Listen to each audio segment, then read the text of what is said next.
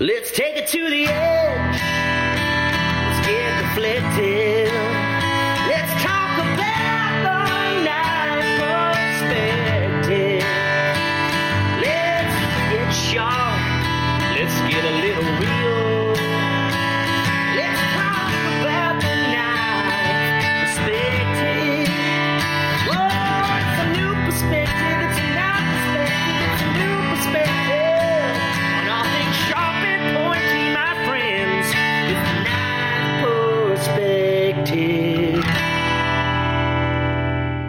Hey guys, I'm Dan Eastland with Dogwood Custom Knives. I'm here with Kyle Daily of KH Daily Knives. And this is the Knife Perspective, episode number 084. Kawat? Knives? The Jungle? I don't know. Guys, I got to be honest. I didn't have a chance to write uh, an intro or title to this one. So uh, this is it. Um, all natural. How you doing tonight, Kyle? I, I, I hope you're doing better than I am. I'm doing pretty good. Uh, almost all the knives that I sent to Knife Center were gone. They're sold. So I was pretty excited to see that. And uh, That's awesome, dude. yeah, so the Bushcrafters got a pretty good reception the first time for the the bigger one. Uh, the Pocket Bushcrafters sold really quick. I'm always surprised at how quickly that red fire hose handle material sells. For for me personally, it's not one of my favorites, but uh, apparently one of uh, a lot of other people's favorites. As people will hear in this podcast, because this may shock them, it's not actually recorded in order. We do some some editing magic. We're going to talk a lot about, well, not a lot. We're going to talk some about you don't necessarily make the knife for you. You make the knife for people that are going to buy it. Mhm. Yeah, eh, red fire hose isn't your thing. If you're going to be a knife maker rather than a guy that makes knives, it doesn't matter if it's your thing. It's if the people that are going to buy it, if it's their thing. Yeah. Those that red fire hose makes me cry a little bit every time because you uh it likes to the fibers like to puff out when you sand it so you gotta like spray it with some windex and some finer grit and takes a little bit longer to finish You, you want to know how many fire hose handles I've done? Two. Two? Because the first one might have been a fluke. The second one, it turns out those fibers really do pull out, and yeah, no, I don't. I, I- don't do that anymore. oh well so my hat is off to you. uh i've got about four more square feet of it so uh I was just thinking, you impulse bought Micarta, didn't you? no i bought a bought a half sheet so By the end, you're going to have it figured out. Yeah. So, but yeah, the that's been good and just getting back into the swing of things and uh hopefully uh hopefully things go go smoothly for the the next couple of got some some products that hopefully I will be releasing soon and uh the the my handle I'm calling it the handle buddy uh kind of helps with the the front of the the handles with the curve and I then saw the how-to video. yeah, marking the thickness and stuff was uh I when I first posted about it, it didn't seem to get a whole lot of buzz and then uh finally did uh did some more posting about it. Thanks uh David Burke for saying that he thought it was going to be awesome. And uh yeah, it uh ended up surprising me how many people wanted me to to make and ship those out. just as a, a, a side note, this is not uh, this is not a comment on you or your naming scheme or I just uh, are you aware of how many times you use buddy in the names of your products? Yep, two. Sanding buddy, marking buddy, Handle buddy. uh, bandsaw buddy, handle buddy. I- mean, that's just off the top of my head. Like you, I mean, your product line is riddled with buddies. two two buddies. Eh, by the way, you count them. yeah. But yeah, it will seem to work out well. I thought it was uh worked pretty well. Yeah, I really like how they have the different thicknesses. It helps me with that Coke bottle uh shape that I like to do.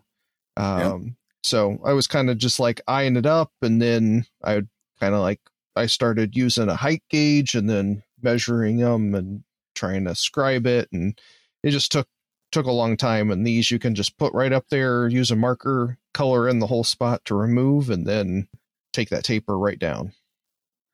Well, and it's um, arguably how the podcast got started. Uh, if I have a question about it, if I need this thing, then there's a chance there's some other knife maker that needs it. Yeah.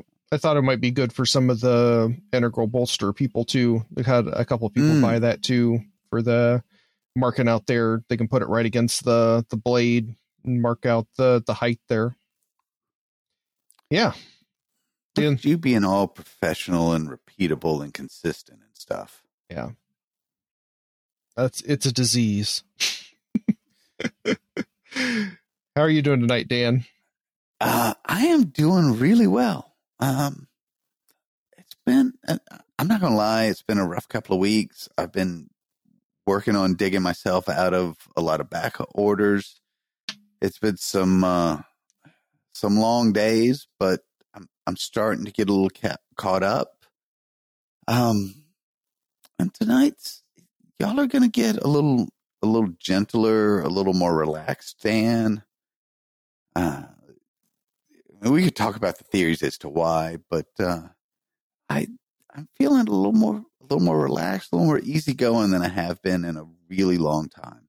I think the Uh. old uh, Chip Carlisle is going to be really impressed. Smooth, smooth Dan. Yeah, I I'm actually kind of proud of that. I had to think about it for a second, but I am. I'm actually a little proud of that. I know when Uh, Chip hears this, he's going to instantly message me. He's going to wonder what you gave me and where the obscenities were. I, you know, unless something happens in the next few segments, which I feel pretty confident about. Uh, good news, bad news, guys. This is going to be a vulgarity free episode. Um, it's taken a little work. A little bit of, of it was for Kyle to make his life easier. A little bit of it was years of intense therapy. But uh, hey, you know what? This is going to be an obscenity free episode. A little another gift I'm giving to the universe. Excellent. You want to talk about our first sponsor? I do. Um, do I have to do it in order? Nope. Like I could just pick, say, Set Supply, Yeah. Spencer, Ed, and Todd. hmm And man, we need to have Todd back on. I, I need some balance to this thing. We have been so squeaky clean lately. It, it, it, it's been so pure around here. I'm not even using obscenities anymore. but Spencer, Ed, and Todd, um, I love the fact that they're all people in the industry. It's kind of a for the industry, by the industry concept. Uh, I used their universal um, uh, knife vise. I love it. Uh, a little feedback I gave them was we're not all freakishly tall like Todd, and they've made some adjustments. Uh, love it. Uh, I really like some of the inlays they're doing for handle materials. Mhm. And they're genuinely nice guys. I like that I can support not only good people, but we're keeping it in the industry. There are other makers that we're helping out. So I want to thank the guys at SET for their support and that I genuinely appreciate their products. Yeah. And uh, we've got Phoenix Abrasives, and you can use discount code KP10 for 10% off your order there. They've got all sorts of uh, different belts. They're starting to get in a bunch of the, the VSM belts also. Uh, lots of people are really seem to be liking that. And uh, yeah, I've been using a bunch of that uh, Rhino stick uh, recently. It's the two and three quarter inch wide uh, pre-applied adhesive on the back of the Rhynowet paper for some of my sanding sticks. Oh, so it sticks. Mhm. I get it now. Rhino stick. Yeah. Mhm.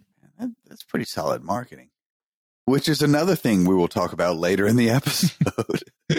Yep. Um, that leaves me No, do I want to do Ridge Runner? Do I want to do Atlas? Do I want to do Jantz? I'm to go with Ridge Runner, um, mainly because uh, Taylor's a friend of mine. I have really been impressed with. He's a blade guy. He's a knife guy. He's a maker. It has been really impressive with the way they've grown that shop now that he's taken over. Um, they are doing a good job. They keep the production stuff around, the the bang for the buck kind of thing, but they're starting to invest in some of the the custom stuff, and they're hitting that right spot. Um, they're investing in some makers that you haven't quite heard of, so the bang for the buck is really good but they're going to be the guys that you're glad you had it. You know, five, six, they're investing several years ahead of the market, which as a maker, I appreciate. I love that they're getting into the industry and investing in makers. They are trying to build their their kitchen line. They realize that that's that's a market that a lot of us are interested in. It's been a little bit of an uphill battle, but they're starting to invest on the kitchen side. So take a look at them for your kitchen knives as well. But they have got a really solid line of outdoor and tactical knives. Everything from the inexpensive but quality production brands to to Winkler and some of the higher end custom guys. But I love the fact that they're finding they're working with the new makers. They're finding some really good bang for the buck investment guys. Very cool. And that concludes my TED talk. we also have Atlas Materials, like I mentioned before, with the red fire hose. Uh, got a, they've got that. Uh, pretty much anything that you can possibly think of. Uh, if you wanted to get some, let's say, uh, G10 or Micarta rods, you can get it in four foot links for your your pin cutting sled. And, and they have uh, it in tricolor now. Yeah, they've got all the colors. Uh, you cannot just get single colored rods, two colored rods, but you can now get some really funky three colored rods. Yep. So, uh, all the different ones, give Natasha and Dan a call over there and they can help you sort out anything that you need. Uh, Natasha also wanted you guys to know about checking out their eBay store. That's where they put a lot of the stuff that is either no longer supported by the the companies that are making it or some of the the stuff that um, just doesn't isn't quite fitting in with what they're wanting to go with. So there's some really good deals on uh, things there as long as and they also have some uh, they're running some flash sale stuff there too.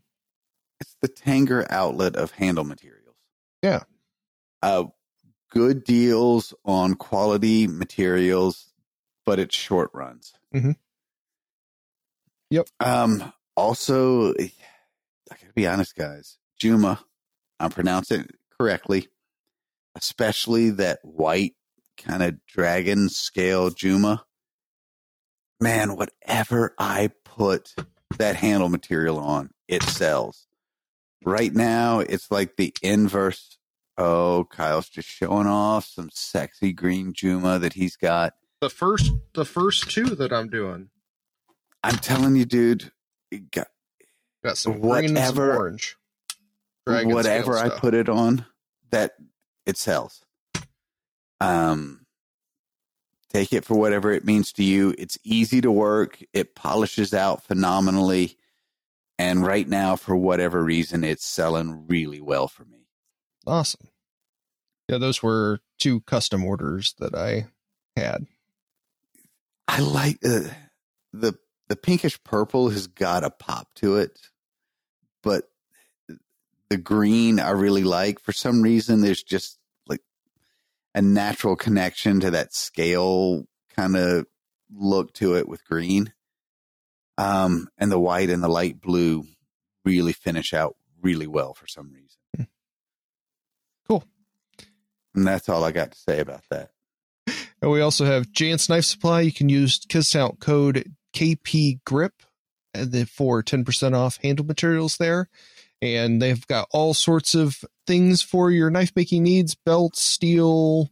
Uh, one of the all around suppliers of all knife things. Uh, you can buy ones and twos of handle material, or you can buy 12 by 12 or 12 by 24 sheets of uh, bigger blocks. So if you want to dip your toe into knife making, you can get some blade blanks through them. Uh, you really one stop shop. You could buy a little bit of handle material, some short rod material, a blade blank, put a handle on a knife, get addicted, and go broke. it's it's what happened to all of us. How hard could that be? And then Seriously. our last sponsors of the podcast, Dogwood Custom Knives and KH Daily Knives, the the finest kitchen cutlery and outdoor cutlery you can buy. And we'll, you can also find KH Daily Knives and Dogwood Custom Knives at Knife Center. And you can find Dan's knives at the Cook Station, Blade HQ, Ridge Runner Blades, like we mentioned before, and Asheville Crafted Edge.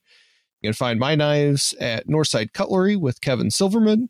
And you can also find some of my knife making tools at Phoenix Abrasives, the sanding buddy and sanding sticks. And you can find my uh, carbide straightening hammer at housemade.us. Uh, Brian and uh, Brent are doing great things over there. So make sure you check those guys out. Um, looks like we've got. Is it under Guild Watch Knife Show? Is Yeah, I, apparently I put it in the wrong spot. Okay, good. Because I wanted to tee up your rant. Because we're like two years into this, 80 some odd episodes. And and I've been the ranty one. I'm I'm the one that has had the bone p- to pick, the axe to grind. Mhm. And uh I, I I see something in the show notes I've never seen before because I didn't write it. A Kyle rant. Yeah. I, you know what? The, the- I, I got to be honest. I'm, I'm a little afraid, a little excited. um, I, I, lay that Kyle rant on me, brother. What has got you fired up? So, and I don't know what it is the last couple of weeks uh, with some of my posts. A lot of people have decided to try to sell their lower cost item of my thing on my post. Uh, don't do that. Like, don't do it on anybody's. And uh, Duke Kaboom! yeah so um we're all trying to make our products and stuff uh i i'm comfortable and think that i am fairly charging for what i'm charging for don't put on there that it's uh too expensive and uh buy mine for a lower price uh not cool and uh we'll just leave it at that No, we're not leaving it at that. I mean, you might be all wholesome and good, but look, don't be a jackass. Like, i was If I trying to help you post- with the swear free episode Wait, are you that toy? okay, next episode. Wait, does ass count? uh maybe Okay. Not when you put them all together, though. I, I, I'm torn between edit it out and the inevitable. It's going to wind up at the end of the podcast, which I never listen to anyway. Uh, but no, you were being very understanding on a hard, hard line in the industry. It's right up there with brown bagging at the shows. Um, don't me too somebody else's post and try to turn their post into sales for you. Uh, a couple of reasons. One, it's just incredibly rude. And two, you're poaching into their domain. Like the, if they're an established person with an established reach, those are their people. They're not going to take it well. You're not going to suddenly convince all of them to go buy your lower price product. Yeah. So take it as either an education on courtesy or take it as an education on business practices. Don't do it. Yeah. Uh, and and Kyle's a really good human being. I've been trying to get him to post who did this to him so we could all pile on and tell them what sort of hybrid mule horse excrement person they are. Uh, but he's a better person and, and hasn't done it. Yeah. And it what's been really weird is it's been like three different people in the last couple of weeks. So not just any one person, but it's uh it's happened happened three times. So I don't I, don't understand why people feel Oh. the need to do that. Did you did you respond with "Do you know who I am"? No. Because No. they might not know that you're the co-host of the Knife Perspective. Maybe. Uh, they clearly did not know with whom they were fornicating with. Nice. So I'm here for you, brother. yeah. Don't don't do that. Uh, shout out Gear Talks. Um, okay, I do want to give the people at Evenheat uh, a little love. Uh, I think I've been run. I've been think I've been running my Evenheat for two two and a half years, and I run pretty high temperatures. And my thermocouple started giving me some some fails. I wasn't getting temps right. Side note, the software on the kiln was great because it said, Hey, um, I've been running for a while and the temperature doesn't seem to have changed. I think you might have an issue, hmm which saved me from ruining a couple of heats. And they were, they were great. I just went on the standard website, ordered a part, etc. Ordered it on Friday. It's now Tuesday, and I've got it in my hand, ready to go on without me reaching out and saying, "Hey, I need this right away." Um, so I, I've got to throw a little appreciation to them that their just baseline customer service was a couple of days to get me the part, and I didn't even have to call and go, "I'm a knife maker and I'm in a pinch." Mhm. So first of all, it not a ding on the product. I have absolutely maxed out, used this thing on the high end of its temp ratings for basically two years. And I've just now had an issue and they have been phenomenal to work with. I think it was 40 bucks with shipping to get the part within two days. Yep. It's very good. I was pleased, clearly, because I added it to shout outs and gear talk. I think I'm going to monopolize the next three people, though. Uh, Please do. I wanted to shout out uh, Mark Kohler Studio. Mark is uh he's a artist. Uh, he does a lot of cowboy and horse drawings and stuff. Also does all sorts of other artwork.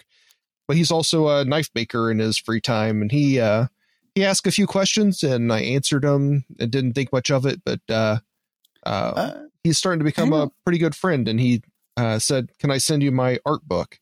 And uh, sent me one and man like the is it seeing it on his instagram is really cool but the the prints that he did in the the book were really cool. And uh, he has some of his commissioned work in the back that people let him uh, put in there.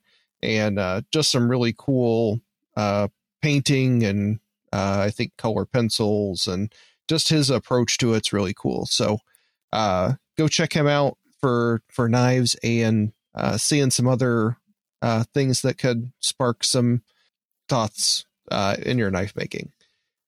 uh, it, part of me feels like I should uh, I should ask some questions about what his questions were under the uh, the guidance of if he wanted to know something somebody else might have. Yeah, uh, I'd have to pull those up, but we'll that see. sounds like a next episode thing, and look forward to uh, questions answered in the next episode. um, uh, I don't remember them being anything more than where did you get something or something like that, but uh, I don't remember them. Somebody else questions. might want to know that. Yeah. Uh, my next shout out was Jeremy from Simple Little Life. Uh, he did, or he got one of my carbide straightening hammers and did a really nice video on it. Thank you, and uh, glad it was working well for you. And he said he doesn't have to do his uh, blade breaker of doom, I think he called it, in his vice. He had like a three point jig uh, that he would use for in his vice for bending and straightening hammer or uh, knives and he said he had broken almost as many blades as he had actually straightened in there. So he said he was super happy with uh, the two knives that he initially used them on. This number includes me digging through the bucket of formerly knives that will never be, but I believe I have recovered 37 knives this year using the, the straightening hammer Just from the bucket or in total? in total. Okay. Um, just for the record, I don't mess up that many knives in a calendar year. Clearly, some of that was knives that I pulled out of the bucket, but eh, within the first knife or two, it paid for itself. And I, I have literally at least 15 or 20 knives that were in the bucket because they were just done. It wasn't going to be worth the effort to try and fix them. Uh, God, I mean, it physically pains me to give you this many compliments in a single episode, but uh, the straightening hammer has really worked. Yeah. Yeah. I I uh almost every time I do anything with MagnaCut, I'm having to give it at least a handful of whacks to just get it that little bit more flat. Um just Just to get MagnaCut's attention, it's Yeah. it's a little tough, you know. Every so often, you just got to smack it in the head to get its attention, and then you can start teaching. uh and then um when I was marking some of those hammers with my uh logo, I was like, oh, this stencil's looking a little rough. Uh I should probably uh pull out another one. Pulled out my little uh envelope and uh I didn't have any more of my KH Daily uh, logo. And uh, I called uh, Patricia over at IMG Electromark and uh, told her the the number from my page, and uh, she said she'd have some shipped out by Friday. So, uh, That's awesome. yeah. So uh, if you need any stencils for your electro destruction machine, I think is what you called yours, Electrochemical destruction. electrochemical destruction. Uh, IMG Electromark, uh, they're who made my um, my two electro um, etching machines, and they also have they all all of the different chemicals and pads and markers and everything you can possibly think of. Also, if you tell her uh, what steel you're using, I think it's even on their website.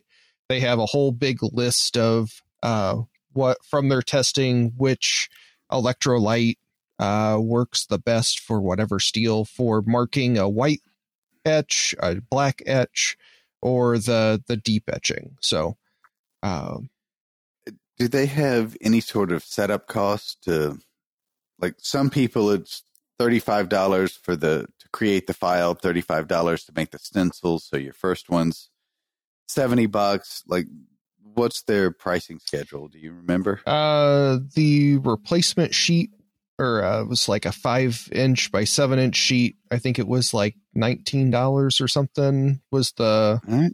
per sheet cost. But I, like I said, uh, I know I put you on the spot. Well, I, I ordered I ordered two sheets to begin with, and I or uh, the when they printed them was January fourth of 2018. So um, it's been almost five years, and I've gone through two sheets. Um, we I, won't hold them to their pricing. I think uh, I think it was like fifty dollars or something for the artwork initially, um, but yeah, it was very reasonable. I thought for the amount of stencils that I got. So we will put them on the list of people to check out. Yeah. Um, that's the the end of my shout out list for tonight. Wow, that went pretty quickly. You want to introduce our guest for tonight?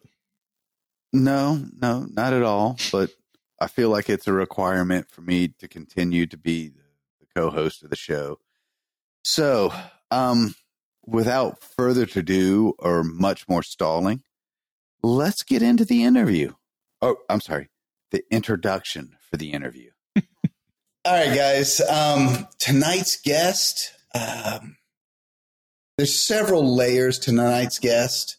Um, I really enjoyed getting to know him uh, during my recent Amazon trip.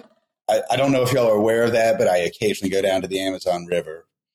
Uh, during this most recent trip, it was a really good chance. We've met a couple of times in the industry, cross paths, but I've never gotten a chance to really sit down and talk to him. And I got some really good advice on running what I call the front of the house, the business side of running a business. And I've got to admit, he has, I mean, a 180 degree, very different design style than I do, but it is clearly very successful. So I enjoyed hearing a different perspective.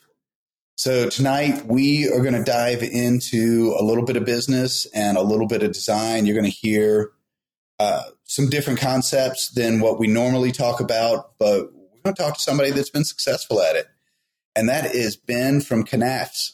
How you doing tonight, Ben? Knafs, I love it. I'm doing great, Dan. How are you? I am living the dream, man. Every walk a parade, every meal a feast. That was poetry. I love it. Yeah. Dan, Dan eats really well. Ah, I do. Yeah. Yeah. Just just look at his Instagram when he's posting them from the Euphoria Greenville and stuff like that. Although I'll have you know, I am down almost an entire weight class. Uh, nice. I, I've actually been since the last time you saw me without my shirt. I'm probably down another 15 pounds. Congratulations. Thank you. um, it, it turns out that um, getting your backside whipped, see, see what I did there? Getting your backside whipped um, by smaller guys is somehow less demeaning. So I've been working on dropping a couple of weight classes now that I'm I'm looking at getting back into competition. Hopefully their shoulder holds up. I, man, why you got to say that out loud? Like, there's only so many wood surfaces. Yeah, you got to knock up here, bud. Yeah, Up on the, up on the head.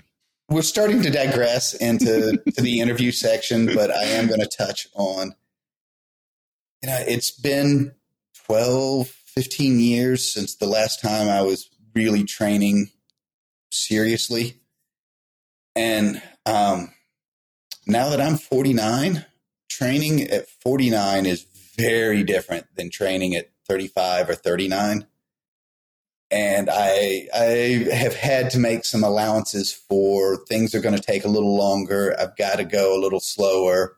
The um, drill a little, chat a little pace of the old dudes wasn't necessarily just because they were lazy. Uh, I I am having to make some changes both to my fighting style and my training style that I'm still not entirely comfortable with. That sounds like OLD to me, Dan. Um. Oh Lord, don't. Uh, Not an acronym. Yeah. It- it- it's the army in me. Uh, I have a very strong philosophical point to make on that. You do know the only thing that is worse than getting old? Dying. Not getting old. Yeah, eh, given the option, I would much rather get old than die. Yeah. So when I when I get my aches and pains, I try to remind myself that it is the better of the two options. Yeah. I like that perspective. That's good. Uh, I'm putting up with it until pharmaceuticals comes out with that uh, anti-aging stuff that only us high one percenters can get. Yeah, I can't wait for like Star Trek where they just like rub the or wave the electronic device over whatever's broken and it automatically heals it.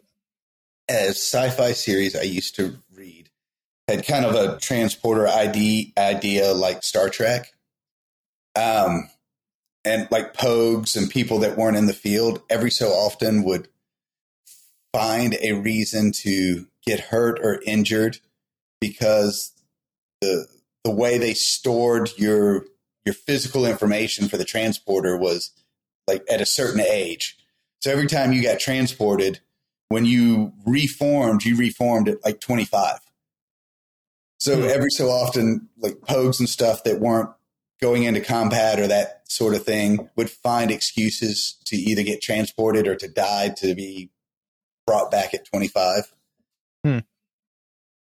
All right. And that's the Star Trek technology I'm, I'm holding out for. Yeah. I want to be beamed back to solid pecs, flat belly, rock hard muscles. For for me that would have been like when I was 3. Yeah. I don't think I want to go that far back. Not all of us wrestled heavyweight, dude. I wrestled 189 and 215 also. Fat, slightly less fat. No, no, I, I can't.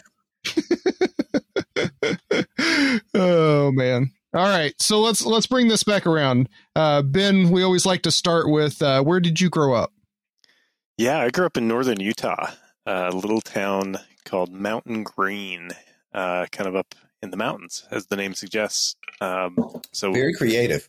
Was, Yeah. was, was there a lot of trees, foliage? Maybe there was a, an, a distinct color. Do you, do you know what's do you know what's funny, Dan? Is Mountain Green is totally brown like eighty percent of the year, and it's brown or white depending on the snow, right? But uh, for about four weeks in the spring, it is so green. It's amazing. But yeah, it's it's kind of like rural Utah.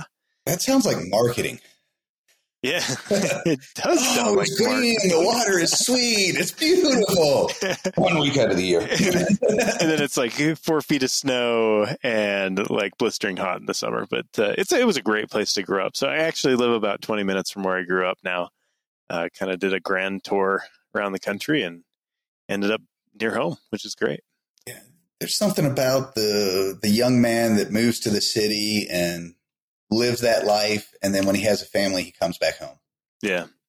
Except where I live, where where I grew up is now like uh, it's kind of bougie. It's expensive to live there. Oh. It's like a if you've heard of Park City, Utah, it's it's kind of turning into a little Park City up there, and I'm like, ooh, I See me cannot live there. pinky anymore. out. I'd see that pinky up. Yeah, but it was a great place. Very cool.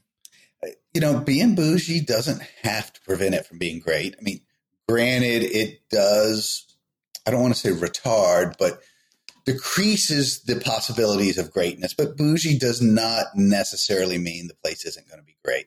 That is true. I, I look at bougie as like a, a barrier to entry where I'm on the outside. Uh, you know, I did, now that I see you, now that we've got the camera, I get that. I love it. All right. So, do you remember what the first knife you had growing up was? So you sent me these questions beforehand, Kyle, and I, I thought about it. So historically, Yeah, you're not supposed to tell people. no, I love it. It's a, it's a good journalism trick. Yeah, but you're not I'm supposed sorry. to tell people that. Uh, You didn't hear anything. There was nothing here. Uh, it's funny because I, I always used to talk about this uh, this like Japanese explorer knife that was like this dagger knife. Uh, my grandpa bought it for me when I was probably like nine, probably a four inch dagger.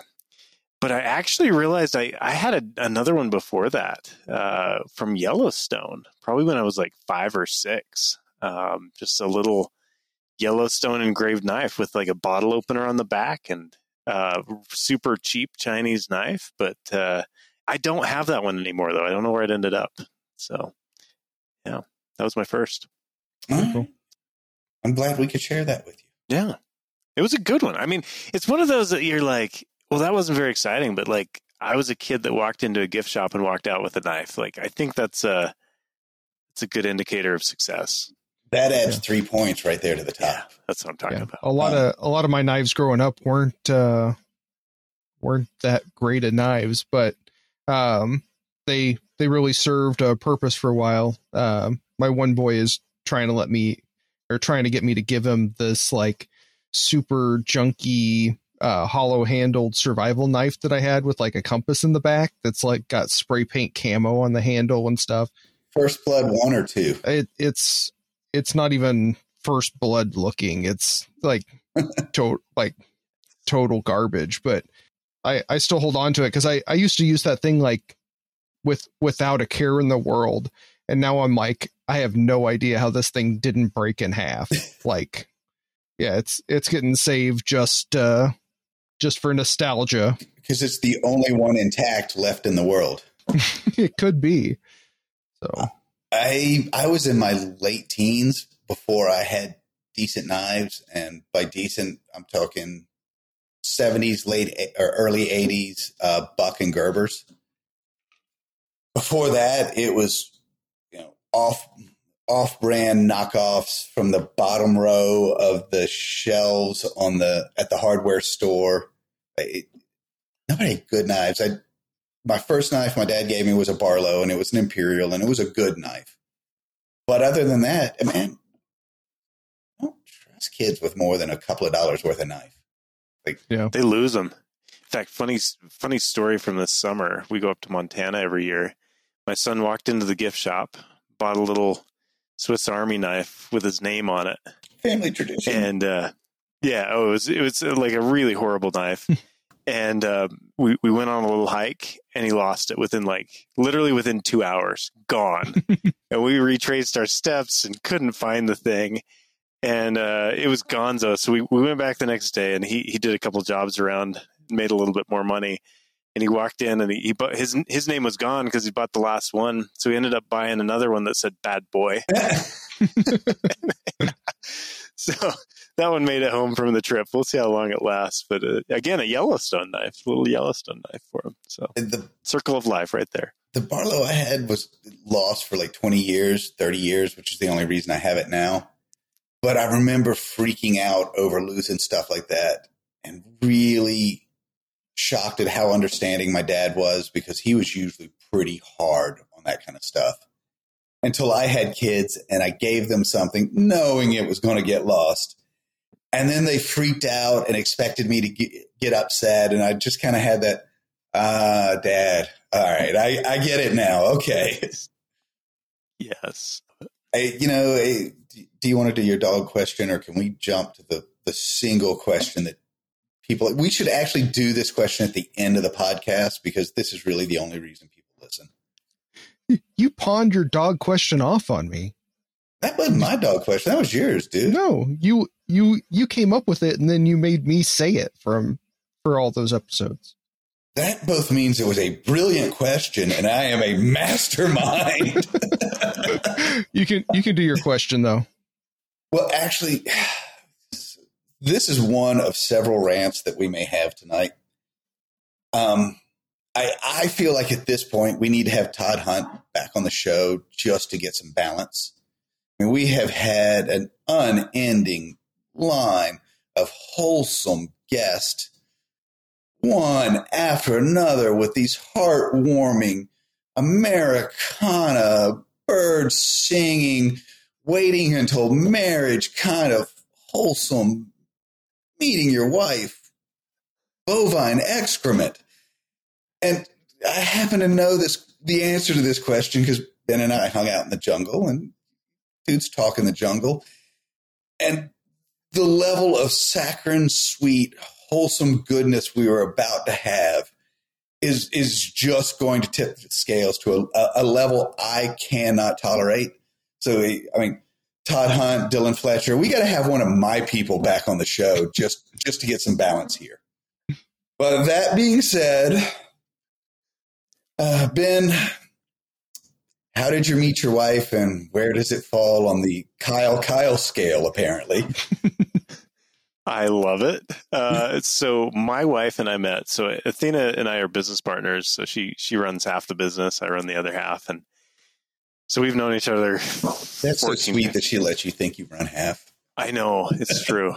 It is so true. She's amazing. Um, so we met in 2010, no nine, as uh, so I was teaching missionaries at a missionary training center in Provo, Utah, um, and she had just recently returned from a, a mission, and uh, she was volunteering uh, with these missionaries, and she spoke amazing. She was super cute, spoke amazing Spanish. We we spoke in Spanish the first time we met, and uh, I thought she was from like the colonies in Mexico. Like she spoke so well, but she's like blonde, totally white girl, and I'm like, she's got to be from Mexico because like her Spanish is so good.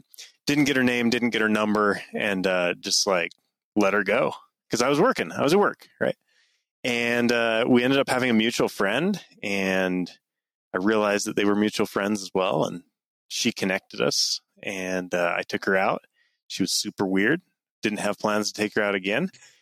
and then we hung out a few times after that, and I was like, actually, she's really cool. And uh, yeah, we got married. It was great. So 2010, long time ago now. Whew. Good spell. Um, phenomenal story, and if I had a heart, it would be slightly warmed at this point. um, two my two fans, uh, two out of the six that are actually Dan fans. I want to offer y'all an apology. Yes, I heard him say missionary training. but I have made a commitment to this show that I was going to be PG. So I want to let y'all know I, I'm not slipping. I heard it. I heard the things that you thought, and I was thinking them too. But I, I have made a commitment to Kyle. I, I, I am going to be boring for this show, so I just want brothers don't don't give up on me. I haven't lost it. I heard it too. It makes the edit That's makes the editing so much easier. Uh, sounds like less entertaining to me. Another for good old Team Kyle. Yeah. So Kyle, like, you're, from what I understand, you're the you're the wholesome meeting, and and Dan is the Yeah, the fun. I, I met my wife on uh, eHarmony. Um, We Nice. Uh, we talked for a couple of months, and then we met and uh, drove up to Chicago, and um, yeah, we both uh, had similar Christian beliefs and stuff like that, and uh, just a really awesome lady. Hey, I'm Christian. I'm just Old Testament. and then uh, then Dan met his wife at her grandmother's wake and uh, asked her No, no, no, no. I did not meet her at her Well, you picked her wake. up at your I picked her up at her grandmother's wake. that's amazing. Um, and it gets it gets worse. I mean, yeah, I truly and technically picked her up at her grandmother's wake. Um, her mom was my godmother. No blood relation. I want to be clear on that. Um, not even by marriage, but there was all of these like levels upon levels of connection in our family that like we're just half a degree off of uh, unsettling. Ernie, Ernie, Ernie, Ernie. that's, that's- I mean, that's what I'm thinking. Well, it was also stuff like, I, I mean, it's true. I was ex-military, college dropout, work, uh, working as a partner in a small family construction company, and she was Duke grad, pre med that went into the pharmaceutical industry and was already a junior corporate executive. And I mean, just on paper, nothing. It, I picked her up at her grandmother's wake, um, but I was clearly blue collar and just did not check any of the boxes for the arguably Ivy League educated corporate executive. You swindled her. Just- Am I hearing that right? You swindled her. There's a reason she got pregnant right after the honeymoon. Like, I got half, I got three quarters. That, that's what I'm. Uh, that's all I'm saying. That's amazing. nice. Job security. I love it. All right, but you know what? Tonight's show isn't about me. It's not about Kyle. It's not about our messed up or wholesome relationships. It's about you, Ben. Um, knife industry. Yeah. How did you get into it? Oh, it's such a twisty turny story. So I I never intended to work in knives, and I think even when I was working in knives, I, I never intended to stay. So I was going to college and studying broadcast journalism and film. I was going to be a bright documentary filmmaker. That explains the like eight cameras and three microphones you drug all through the Amazon. Yeah, I did that. That was me. I felt like a I felt like a kid again. It was great. But was uh, so so I made a couple documentaries in college, and I I was working on one in like Honduras. I was I was away for like twelve days, and I get a I get a call from my wife, and she's like, "Hey, we're expecting," and um, You're like expecting what? and I'm like, sweet, I'm a, thousand miles away or more, right? And I realized like documentary filmmaking is not going to be a good way to support a family. It's going to be hard. You're going to be on the road.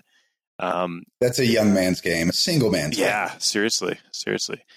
And so I started looking at it. I'm like, well, I have this skill set. How do I use this in a way that is meaningful but also stable? And uh, at the time, so this would have been like 2008, 9, 10, right in there. Uh, YouTube was starting to take off. Like it, it was going from like cat videos to like you had actual businesses that were using it for marketing and stuff. And I ended up going to the symposium where uh, there was a speaker who was like, "Here's how you You use gotta hold. You gotta hold your pinky up to a symposium." Uh, There, there we go. uh, it was more like a like a, an evening chat with for free uh, at college. And uh, Was it in a ballroom? no, no, no, no, it was auditorium. Oh, okay. Auditorium. Oh, okay. And I realized Okay, that's more like a, a an index finger up then. in, in the auditorium. Uh, so uh, I, I go into the symposium and they're like, here's how you use YouTube for business. And I was like, it was a light bulb moment for me because I didn't want to do broadcast journalism. I didn't want to do film. And I was like, cool, I could do YouTube. And this is before like all the kids wanted to be YouTube stars. I didn't want to be a YouTube star. I just wanted to make movies. Like, you know, I wish I could see your wife's face when you came home. You're like, I'm going to do YouTube and we're going to make money. yeah, yeah. Like it was amazing. So what I did is I started networking and trying to find like an e-commerce company that was needing video. Um, and I, I ended up networking into a guy that ran Blade HQ. He was one of the owners of Blade HQ. And we kind of made an agreement that I'd come on for three months on a trial basis and make videos about knives. And so our goal when I started was like viral. We got to go viral. Like that was the the buzzword of of 2010, you know, 2011, like go viral. And I quickly realized that viral is really hard and consistency is so much better. And so what we ended up doing was we just started making videos about knives uh, for Blade HQ and kind of cracked the formula in the knife community. This was back in the day when like Cutlery Lover was huge, Gavko, Tough Thumbs, some of these guys that have been around for years and years now, they were just getting their start before they were knife making and stuff. And so we kind of cracked this formula of like, oh, here's how you market knives on YouTube. And I never intended to stay in knives. Like I, I applied all over like the outdoor industry and stuff. And eventually one day I was like, you know what?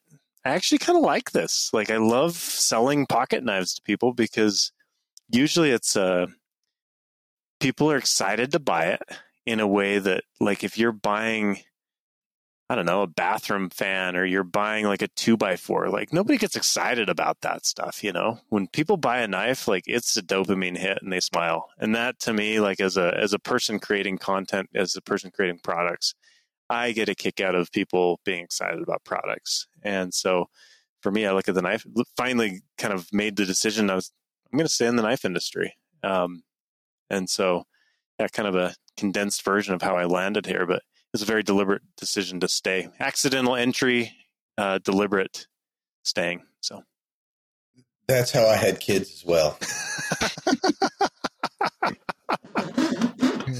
there he goes. there it is.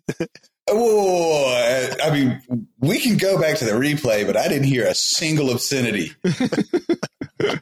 Uh, uh, so that that's really Um, cool. Um, yeah, Actually, I'm sorry. I'm sorry, Kyle. I'd, I'd being terribly rude and cutting you off, but you're about to say something to head, and it'll be intelligent and insightful, but it's a new direction. And I wanted to touch on something that we had uh, before we started recording. We talked a little bit about early days, about misconstruing clicks and likes for actually having some financial value. Um, with you going into like being there in the early days with the whole marketing thing, at what point was there that transition and or what's the cautionary tale you would give people about uh, trying to go viral, trying to get all the hits and likes and what actual value that has? It's a great question. I, have I've been having kind of a long term conversation with Jens Anso. He's got a YouTube channel that he's running, kind of based in his shop, where somebody follows him around and he shows things. And he and I were chatting at Blade Show this year. He's like, "Man, like there's only like a thousand people watching or 500 people watching," and I was just like, "Dude, it's the right 500, right?" And we kind of it's sort of like created this philosophy in my head of like look, if those 500 people are really, really stoked about your brand, those become like your micro influencers. Those are the people that track your brand all over the place. And so to me, it's like having the right 500 that help you propagate your brand into the future. And so I don't think viral is the goal. I really don't. I think consistent, useful, and knowledgeable is is the goal, right? Like if you are a, a knife maker or if you're a marketer, like I think sometimes people are like, let's hype this, let's go viral. And it's like, no, let's go consistent. Let's let's go smart. And I, I think that was kind of the recipe for success in in the different places I've been whether it was Blade HQ or CRKT when I worked there, or, or even in Knafs. Like, let's just try to hit the hit the easy layups that we know generate long term value. Because uh, I think some people get really excited about the big stuff, but ultimately, like you have to be excited about the small things, the details, and and eventually you might you might end up in a in a movie or whatever. I, I think I, I I saw somebody the other day that was in John Wick. Their knife was in John Wick, you know, or whatever. You know, that's cool. That's great. But like, are those people watching John Wick actually going to buy your knife? Probably not, right? So who is? Who are your? Who are the 500 people that actually matter? Eh, it is better to have five people get your content in front of five people that are knife enthusiasts rather than 10,000 people that aren't. I agree with that completely. Hmm. Yeah. Yeah. And you make the, we could go down a whole rabbit hole about the movie knives and in a few cases it made somebody's career, but that's all they had. Yeah. And, you know, that market is going to freeze and then shrink. So if you got that for free, great. But chasing that type of notoriety, it, unless you get it pretty cheaply, it's not a good investment. I think consistency is better, personally. So. Yeah, and that's actually a great point too. Kind of, it's about to be gun season here in uh, South Carolina. You know, it, it, it's fall, so clearly all I'm thinking about is hunting. But if you can go consistent with a food supply, you can get maybe a small number, but you can get, we'll say deer, showing up at the same time, interested every time. Where if you throw a whole bunch of stuff out there, you may get it for just a second and then it's gone. But that conditioning people to come back to you consistently for quality is going to pay off more long term. Exactly. Yep. Sorry, Kyle. I know that wasn't on the show notes or anything, but I I, I just That's saw good. a moment. I pounced. Yeah. Um, Seltzer Dan said said that that was a good idea, so I listened to him.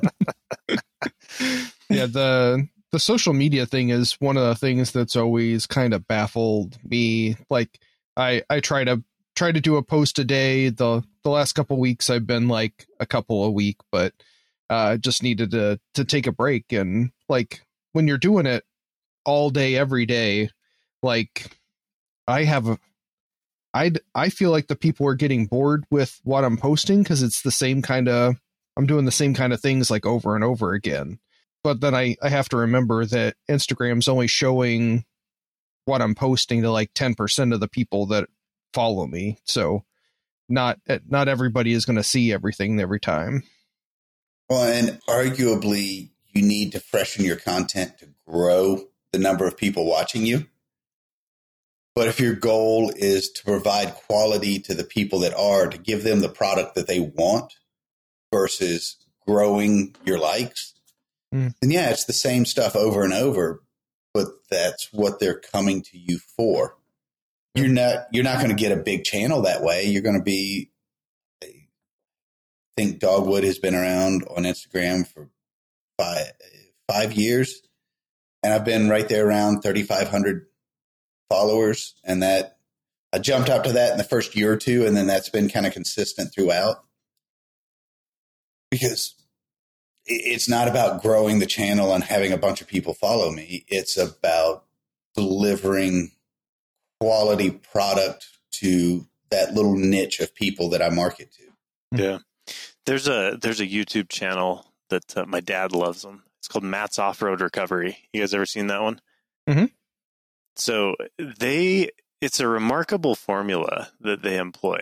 Uh, the the shooting, the editing, nothing is great. It's just it's fine. It's good, but the consistency, you always know the formula, right?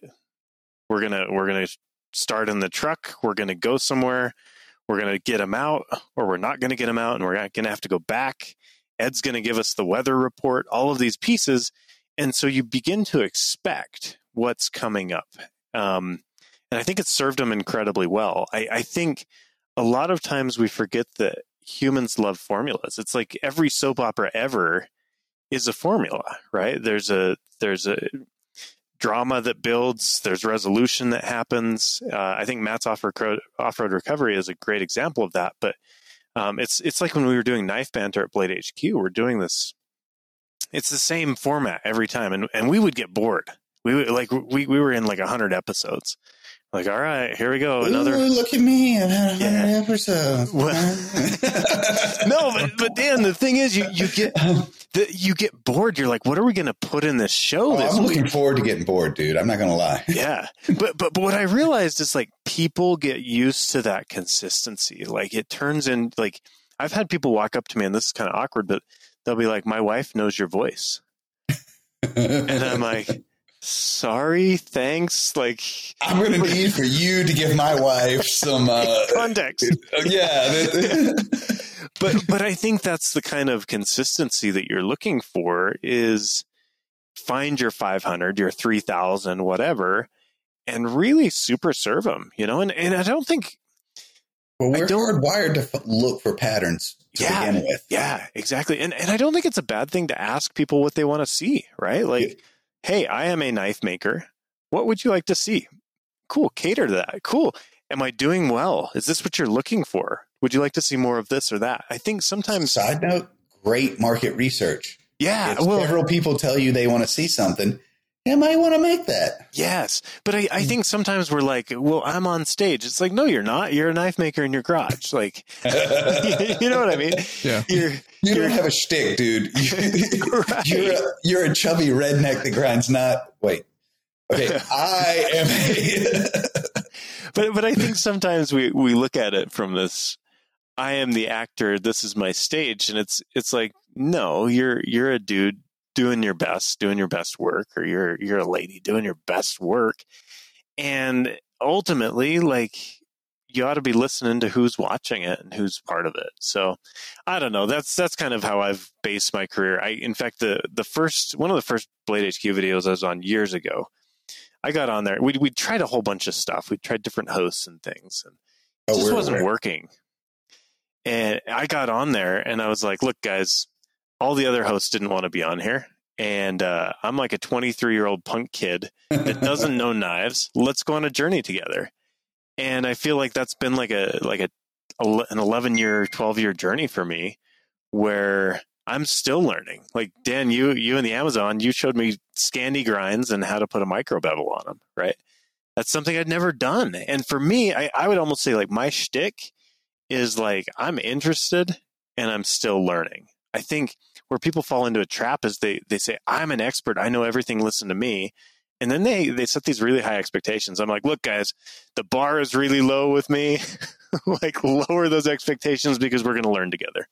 Well, and willing to admit that you don't know something, especially when it's genuine, it gives you a level of authenticity. Yeah.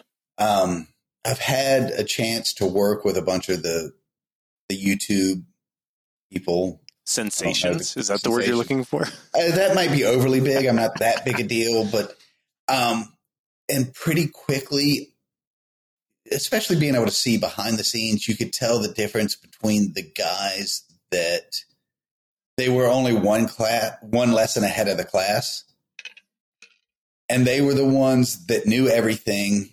They always knew something, and then there were the genuine people that are like, "Hey, I don't know this, but I'm going to find out." and we're going to learn together and you're going to see my mistakes versus the person that they knew everything they never made a mistake you know kind of like the cooking show where they turn around and pull the the bread out of the oven and it's perfect Yeah. and if it's perfect every time and they know all the answers that's some scripted bovine excrement um the guys that are willing to say i don't know but let's find out here's my mistake that's the genuine guy Yeah.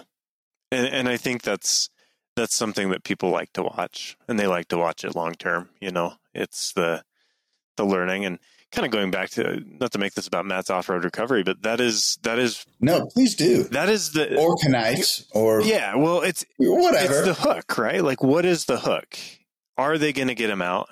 How are they going to do it? That is the hook. And I, I think sometimes we have to think a little deeper about what is the hook, right?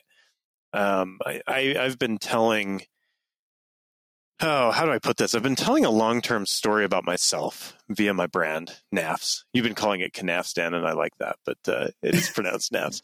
Um,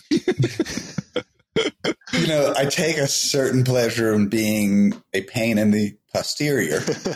You're, we love your obtuse nature, Dan. It's good. Uh, but I, I've been telling this long-term story, and it's, I, I it's it's the long-term story of me and my career. It's a professional journal that is public, um, of learning and starting starting my business, going from a side hustle to a garage hustle to we're now in 2,400 square feet and have six employees, and it's chaotic and and it's a lot of profit and loss and meeting with the the contract CFO and all these things and it's chaos man. It's it's pure chaos. But I'm I'm telling that long-term story of like starting a business and entrepreneurship and ideas and how do you And take them Following a passion. yeah following a passion and and building something. And people I, I hear probably on the weekly people saying i've followed your journey for a decade and i i support you because i love the story I, in fact I, I'm, I'm not making this up guys i had a we had a message come through our our um, customer service this week the guy said uh, i need another liner lock knife like i need an ingrown toenail but i will support ben and his business and i was like I am humbled. I hope you don't get any ingrown toenails, and I hope you enjoy your, your new liner lock. Well, and the I hope you're able to to appreciate, allow yourself to appreciate that people are invested in you. they are, yeah. That- I recognize that they that. are there Yeah. for that story of you. Yeah, And that's making that connection with people is is rare these days. yeah. Well, it's it's the old saying, like people, customers buy the maker as much as they buy the knife, and I, I think that still holds up. I I know some really stellar knife makers that I probably wouldn't buy their knives, uh, based on personality, right? So, not you included, there- Dan. Yeah. People follow you for one of two reasons. They either want to see you succeed and and be a part of that success, or they want to see the phenomenal explosion that your life is. Clearly, that's the path I took. yeah, I'm not saying it's better. It's going to be entertaining, but it, it's nice to hear the the whole success thing can work too. I've got a quote for you, Dan. It goes, uh, "Light yourself on fire with enthusiasm, and people will come from miles around to watch you burn." I love that on at least three levels, just right off the top of my head. I I'm going to have to research it because I'm going to steal it, but I want to know who else I stole it from. That that is beautiful. Thank you. Yeah, you're welcome. Uh, it feels a little bit morbid, but it feels right. You know, actually, it it it's pretty solid as me. Like laugh at me, laugh near me. Either way, you're laughing. Yes. Okay, we have dig- digressed, digressed because I use proper English. Canal. Um, yeah. Canafs. K N A whatever. Canafs. I speak proper English, but I read dyslexic. I mean, yeah. hey, I love it. I love it. I- eh, there's got to be a mistied knot in every rug to know that it's perfection. Love it. That's ju- that's that's mine. I love it. So you have mentioned you uh, kind of roundabout got uh, hooked up with the the Blade HQ. Was that the marketing person? No, it was one of the owners. One of the owners? Yeah. Um, so what did that look like when you got started? Um, did did you approach or did you approach them? Did if some if somebody is wanting to How do you connect with people that are a big deal? And Uh, I'm going to be perfectly honest. They weren't a big deal. Uh, this was 2011, right? Blade HQ. It was kind of Blade HQ and Knife Center uh, duking it out. Um, it's in terms of online knife sales, and Blade HQ at the time, I think was like I think I was employee 14. Um, pretty small business, uh, doing I, I don't remember a couple million, five, eight million, somewhere in there at the time. Oh yeah, pocket change. Well, you got to remember, Dan, like like fourteen, like you start doing the numbers on it, running the math, and um, Oh, It was- that level of business, I understand. That's a, a small to Yeah. moderate sized company. yeah. So like I came on, dude, we got like four thousand listeners. You gotta you gotta ratchet it down like six, seven, hundred and twenty notches. well, I mean, yeah, yeah.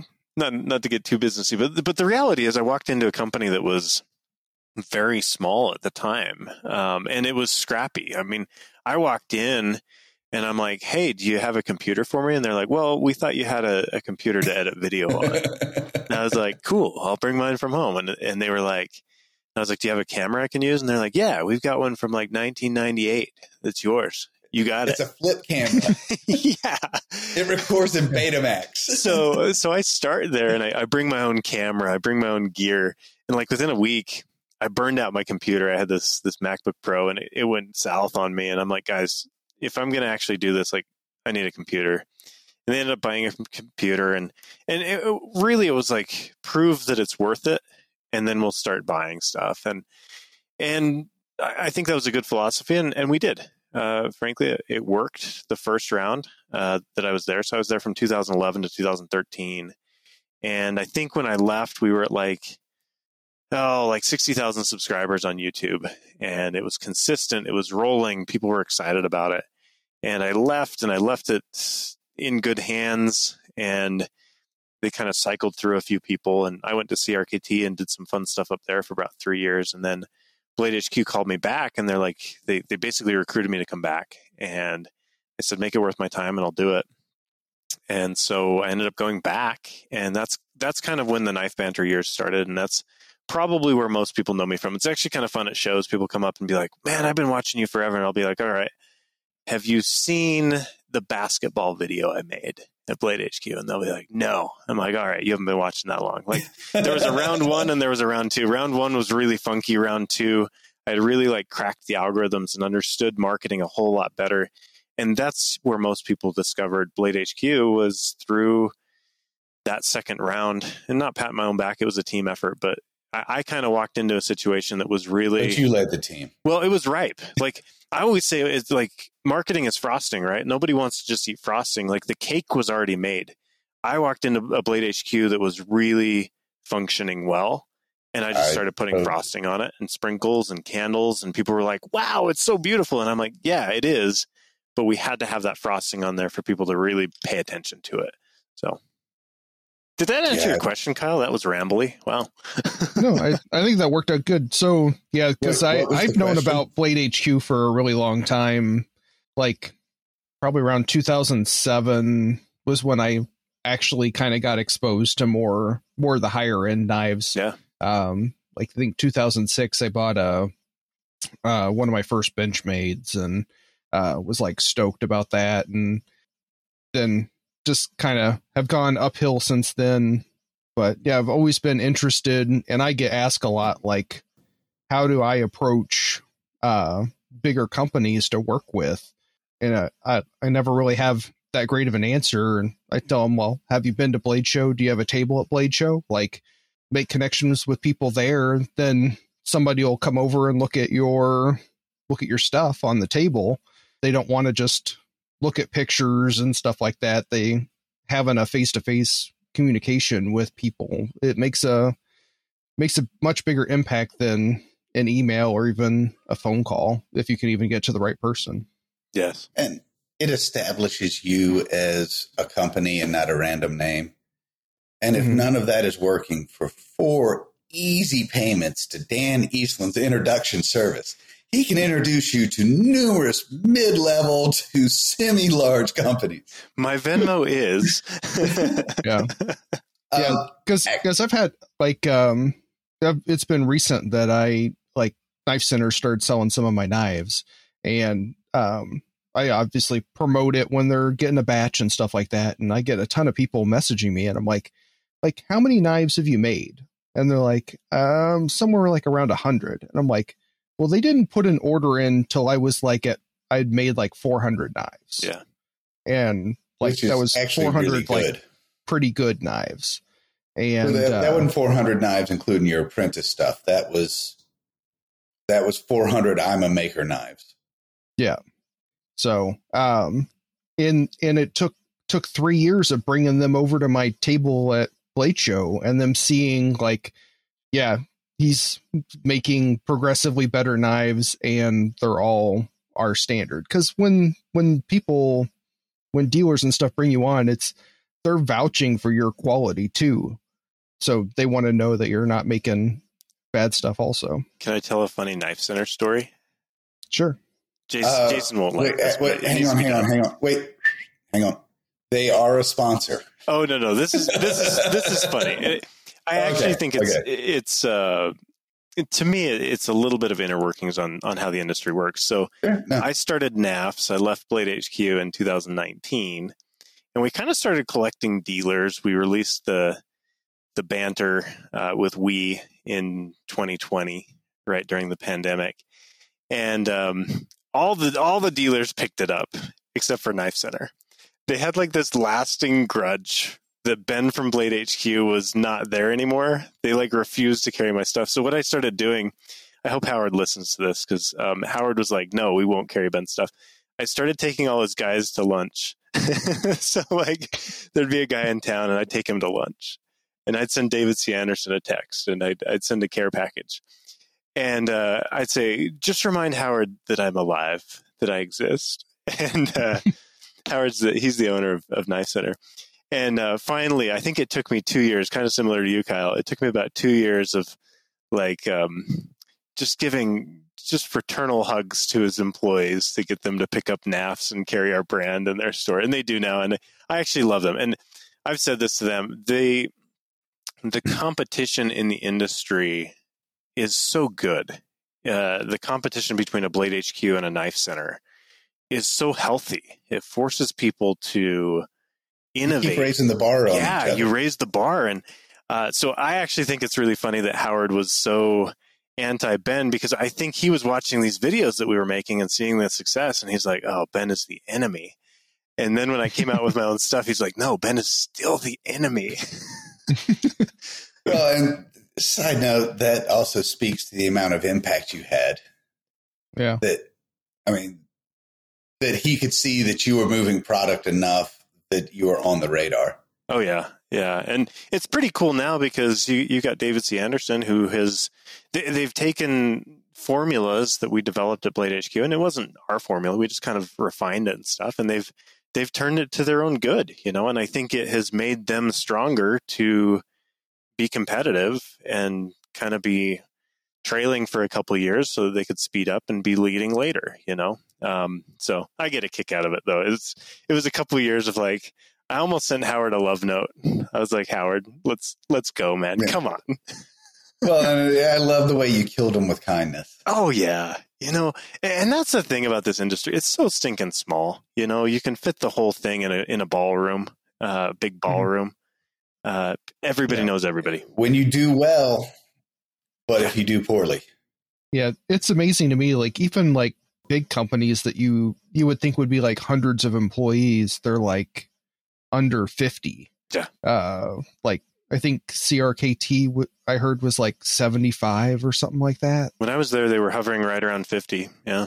Okay. Yep. Yeah. So I mean, like you go into any Walmart and there's a whole like wall of CRKT knives, and it's just like fifty people are able to put out like that many knives. I think th- I think one of the tricks to what I'm doing right now, it's posturing, right? It's dressing for the job you want, not the job you have. And uh, I I think the reality is a lot of people with Knafs thought that we were a lot bigger than we were just because we dressed like we were going to the show, you know? And we, we, we did our first booth in Atlanta last year and I'm in a 10 by 10 and I'm like building the booth in the parking lot, you know, like, eh, but, but that's the reality is like you can, that's where you start too. yeah, you can be a small fish in a, in a small pond and you can grow. You can be a medium fish in the same pond, you know? Uh, that's, I think that's one thing I love about this industry is you see people every six months, every year, and you just kind of I don't know, you develop a lot of friendships and you develop a reputation in a way that's meaningful. Uh, I get a kick out of it. Well, and to touch on something Kyle was talking about earlier about kind of your minimum to get a dealer's attention. Um, it's not just that you got to make 50 knives, but you got to make 50 knives that are all the same. They need to know that when they order a knife from you today, it's going to be the same knife that they get from a year that they'll get from you a year from now. Yeah. Like it's not just that you can make a good knife, you got to make a good knife 50, 75, 100 times. Yeah. And they've been burned enough that until they see that you can produce consistently, there's not even a conversation to start. Well, and I, I, Dan, you and I talked a little bit about this in the jungle um, about. Wait, wait, what? Wait, hang on, wait.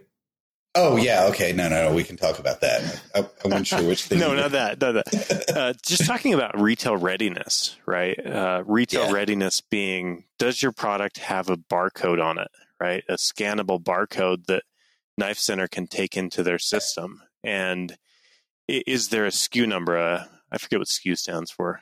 Counting unit. Anyway, a SKU number is basically the unit that you use to Hang on, wait. The engineer knows.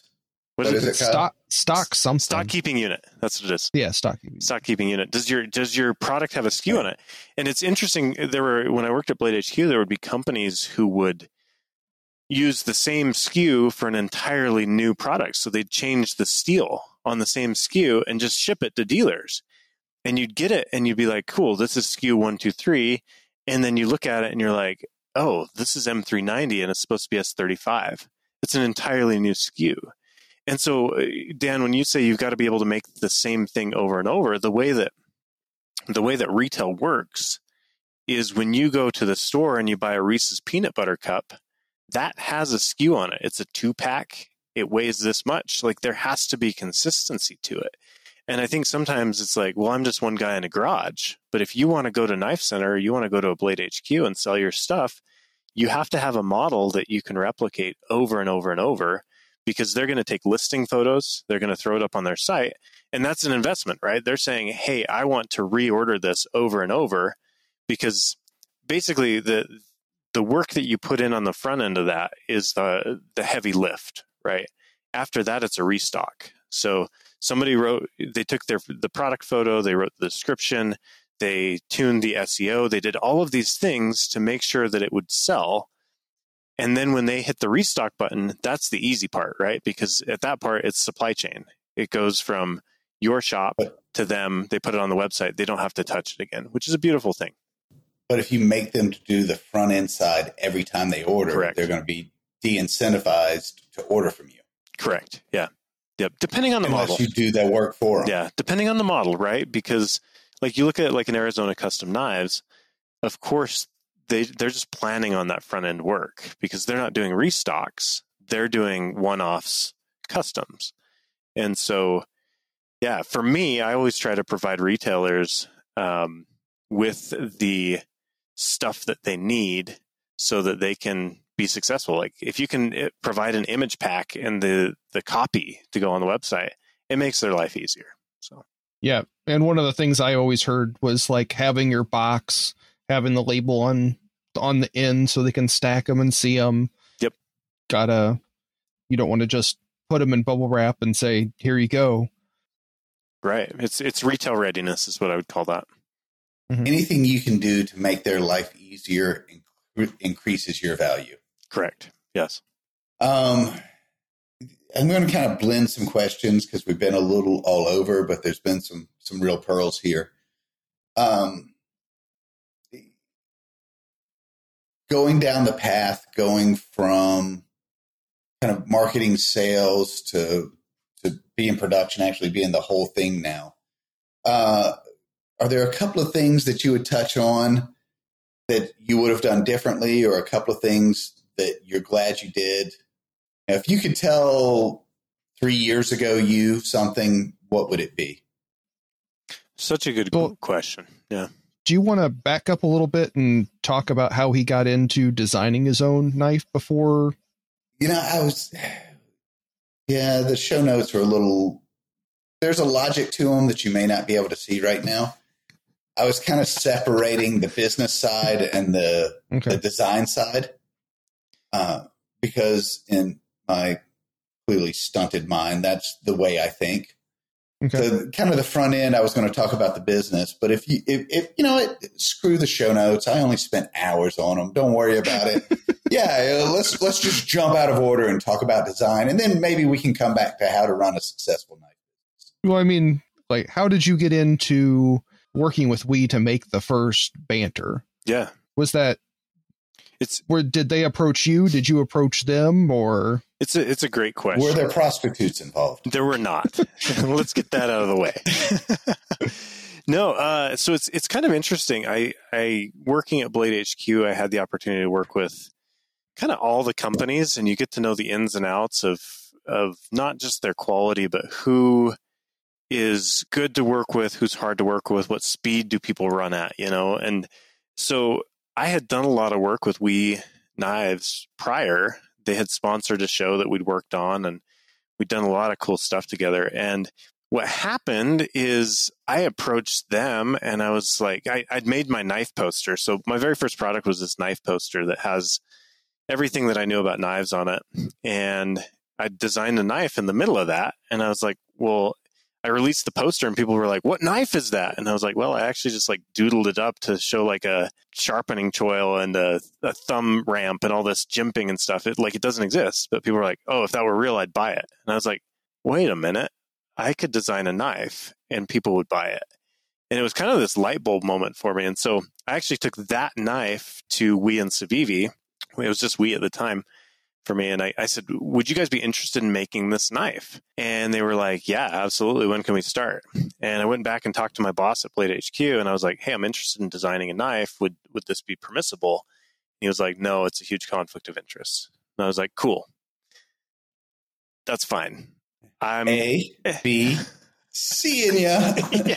Well, I I think at that point I had I had realized that I had more potential outside of a company than I did inside of a company. Like I'd sort of hit that glass ceiling where you're like, I can see there's more and there's more experience to be had, but I cannot see it where I am currently.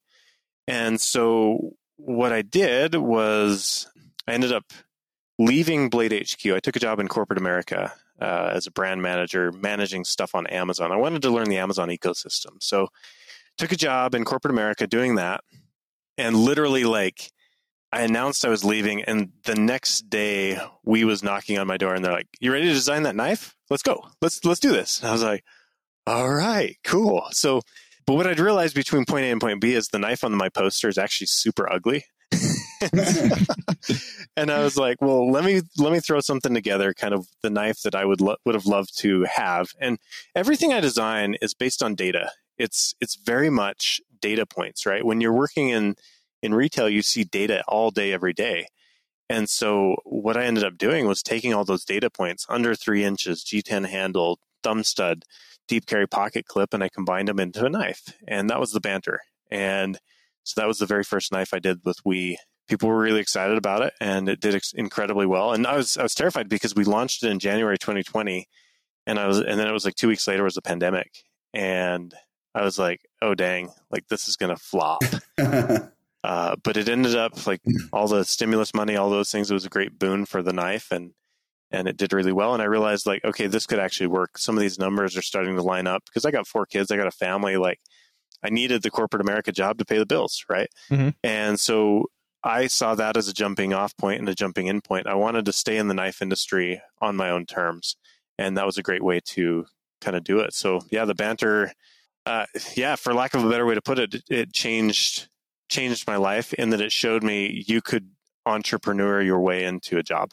And uh, so it took me three years, three years and two corporate America jobs and a whole bunch of Zoom meetings that just rotted my brain uh, before I took Knafs full time in May of last year with my wife. So I mean, part of full disclosure, part of the reason you're on is I love the story. thanks. Um, but while we've just completely ignored the notes and we're going to touch on design a little bit, um, this is a point I really want to bring up.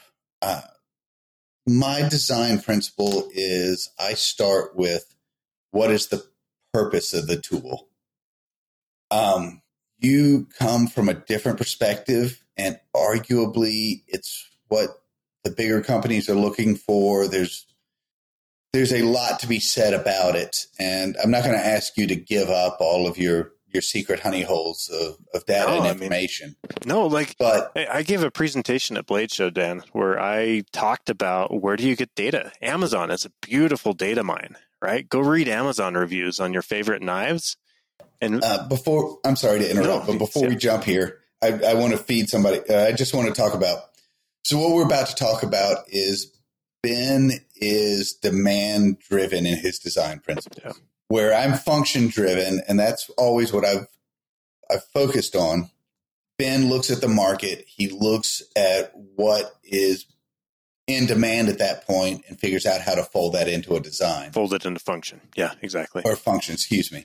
Yep. Uh, and as you've, I've already heard, we're about to talk about the first point is where do you get your data? Yeah, I mean it's it's a matter of like watching trends. It's a matter of like like Amazon, for instance. If you go and read, take a, a buck one ten on Amazon, there's a treasure trove of reviews there on a buck one ten that you can go and learn. Right? What do people like? What do they dislike? There's never been a time in the history of knives when you have so much publicly available data you could literally pay somebody to go scrape data off Amazon and give you like keyword analysis of this stuff. And and that's kind of nerdy, but do it yourself, right? Go scrape that data and find out like what do people like about a buck 110? Well, shoot, they wish it didn't have a backlock.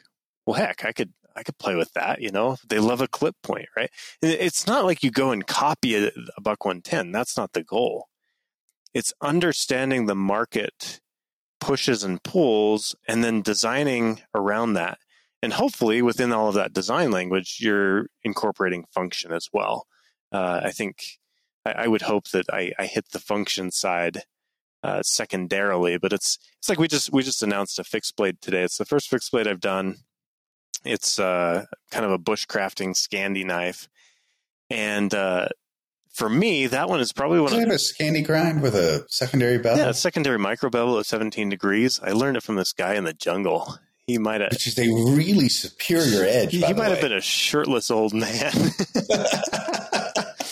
no, but but it's hmm. it's that kind of concept of saying what, and this one may be a little different for me because I I kind of started with the idea that I, I'd never done a fixed blade, I'd never done a knife in the U.S. I'd never, and I'm a designer. I'm not a maker. You guys are makers. I'm a designer, and I think there's a very clear distinction between that in a lot of ways. Uh, but I looked at it and I'm like, I think that this will sell. I can see a niche where people are doing bushcraft. I wanted to go to Colombia and test it as well. But you, you kind of look at it And it- glad you did. yeah, I'm glad I did too. It was amazing. But it's it's sort of like how do you design around a story and how do you design around data? And I think a lot of times are like people will design something and they're looking at it going like, This is my gift to the world. It's like nobody cares about your gift. They want to buy something and they want to have a story, right? Uh, and, and I think that that story matters so critically. I, I had the opportunity early in my career to go up to Chris Reeve Knives and film with Chris. Can we talk about them, Dan? Are they a sponsor? Yeah, yeah, no, we, we're no, no. Chris Reeves, under like some other people, have never screwed me. So Oh, there you I'm- go. I'm- Uh, I mean, um, rotationally sunk me. Yeah. That, that, that's clean enough. no, so uh, I, I had the opportunity to go up and, and spend like four hours with Chris filming with him. And I walked away like buying into his story. I wasn't going to buy one of his, they were $350 Sebenzas at the time. I'm like, that's way out of my price range. But I, I bought into the story and his precision. And, and I watched some guy like tear the knife down and like take a, a, a pivot washer and like sand it down micrometers, you know, and and it was really cool. And it, I I drank the Kool Aid because Chris showed me the Kool Aid and explained how he made the Kool Aid, and said this matters to me, right? And I think that's what a lot of makers miss is it's not just about knives because anybody literally at this point in the game can go out and design a knife. Like, and I see it every day, see it all the time. It's easy. Like hit a and almost anybody can make a knife nowadays. yeah. But I, I think that story element, like Chris Reeve knives, it is all about precision. It's about manufacturing quality awards for 20 years straight. Like that is the story. And when you buy that knife, that is the story you're buying. Uh, I think a lot of people discount story and as humans, we just, we love story. It's, it's innate. It's visceral. It's, uh, tribal, you know, story is, is so critical. Sell a knife with an oak handle and then sell a knife with thousand year old bog oak Yes. The tree was found on my grandfather's farm as they were excavating to make the new barn. See which knife sells faster and for more, for more. Correct. But I think sometimes people can't see the story, right? Like even if you went to a you went to a, a lumber yard and picked out that oak, right? Ask the guy at the lumber where'd this oak come from? You know? Or maybe on the way, like you. And if that story's not interesting, make one up. Well, I, I don't, I don't know that I'd make it up. You would make it up, Dad. I don't know that I'd make it up.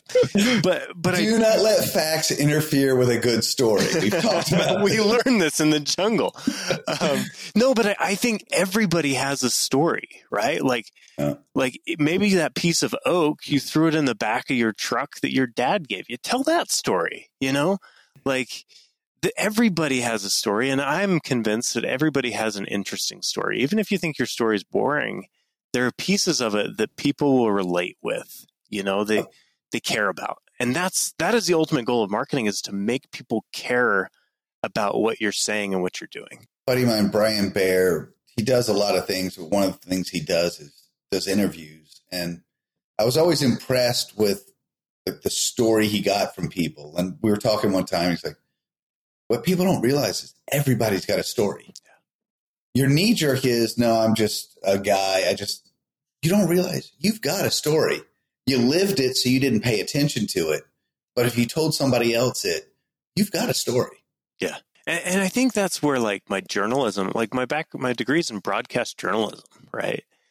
Like that is where the journalism side and the, the storytelling side of creation comes from right? For me it's like looking at a thing and saying what is the actual story behind this? And then telling it. And I, I think a lot of people struggle to do the telling so. It's especially if you're going to be factual it's hard to tell a story that people want to hear. So there's there is an art to the storytelling. There is. I do I, I and clearly I struggle, so I, we'll leave that to the experts. But I wanted to circle around to something. Uh, you talked a little bit about your your data driven or your the approach you take on you find a, a, need in the market and fill it. Yeah, and you talked a little bit about Amazon was a great source of free data. If you look on the Buck Ten reviews, that's a great source of information. But in the jungle, I think we talked a little bit about going to multiple sources and trying to find that common thread. Like you, you go to Buck and you go to CRKT and look for patterns like multiple people spoke positively about a clip point. So that's what you want in your knife. Um, yeah. I, how do you find the trends?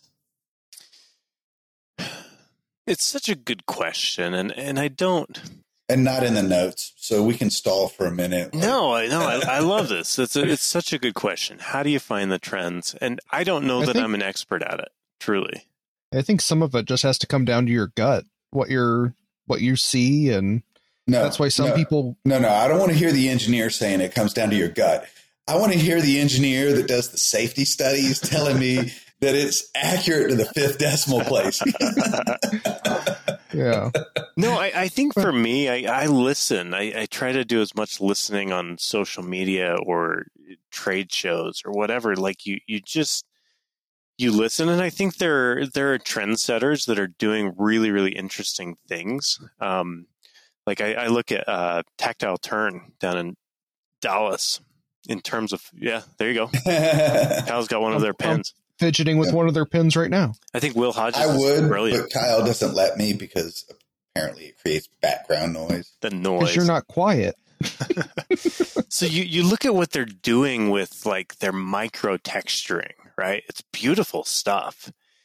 And I would say that that is a trend that's happening not just with their stuff but like people are looking for it's it's one part fidget, right? I would say fifty percent of a, a, folding knife right now is fidget factor. Oh, uh, and so like, what sort of textures are you using? What sort of I, I don't know. I, I don't know that there are specific trends happening, but you can kind of get a sense of like, okay, people are interested in this right now. I don't know. I think a lot of that comes from listening. That comes from reading. Um, I think there are micro trend setters within within the in- industry that maybe don't have a ton of followers, but their opinion matters dramatically within the group. So a combination of trying to identify thought leaders, yeah, um, and then reviews are a place where are there other places you you talked about listening and trade shows or or trade shows, but that's yeah. that's got a barrier for some people. Are there? And again, I don't want you to to to give up the farm here, but are there places like when you say listen, where are places to listen?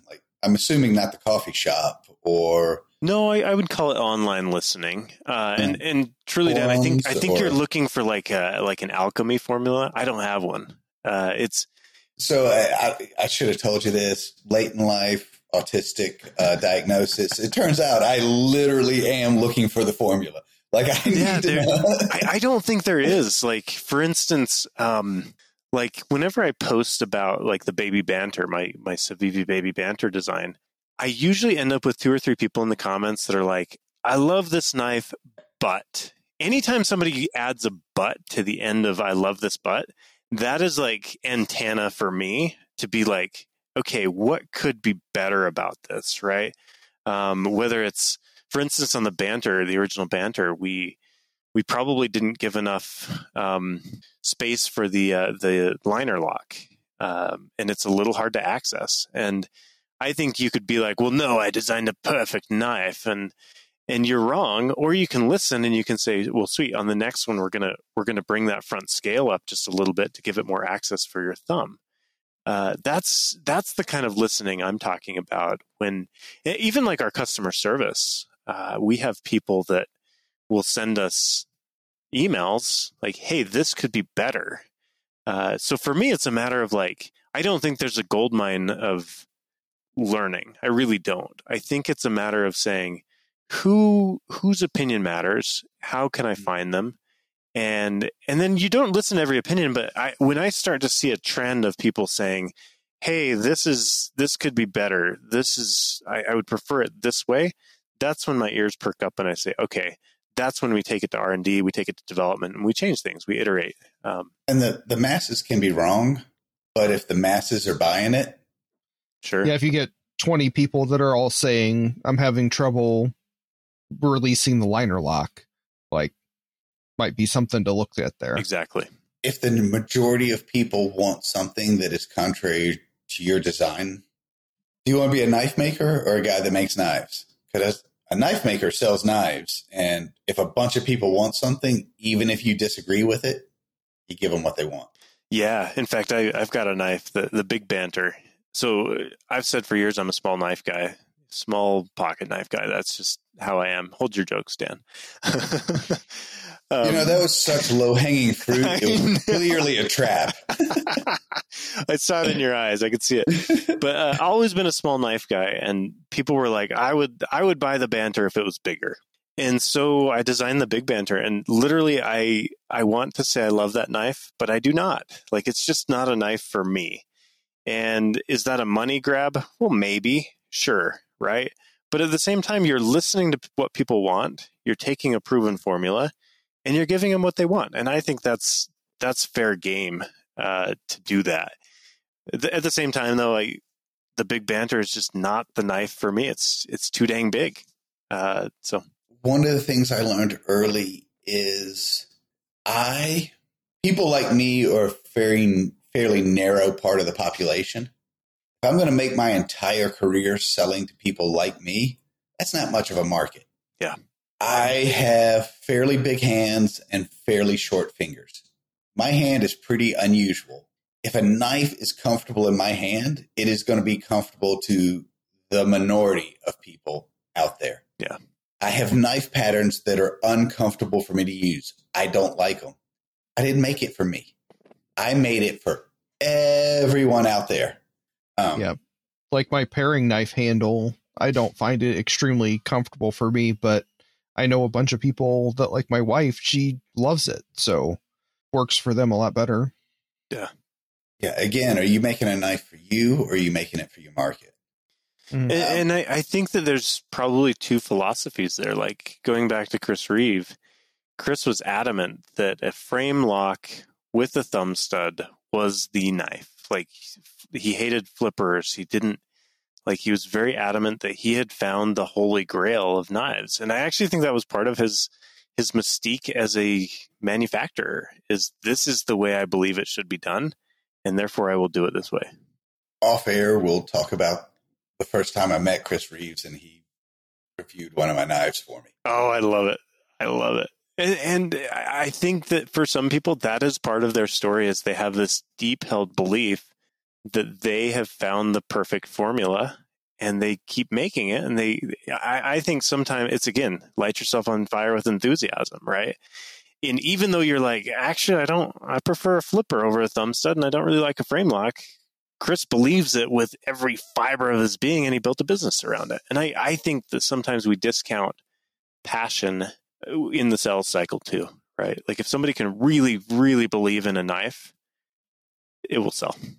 So Well, perfect for you and perfect in the moment. Both of those are trans- transitory. You made the perfect knife for that moment. That moment has passed. You've got two choices. You can you can stick with what you made and eh, try and and continue your business on that notch, or you can conti- you can accept that the market's moved. You know, we're back to do you want to be a knife maker or a guy that makes knives? Guy that makes knives can do whatever he wants. Knife maker has got to sell knives and pay rent. Uh, when the trend changes from thumb stud to the hole so you can spidey flick, you got two choices. You can double down on thumb stud and make that your career, or you can acknowledge that there has been a change in the market. And then it gets to be a moral question. In my case, is that knife still a good functioning tool?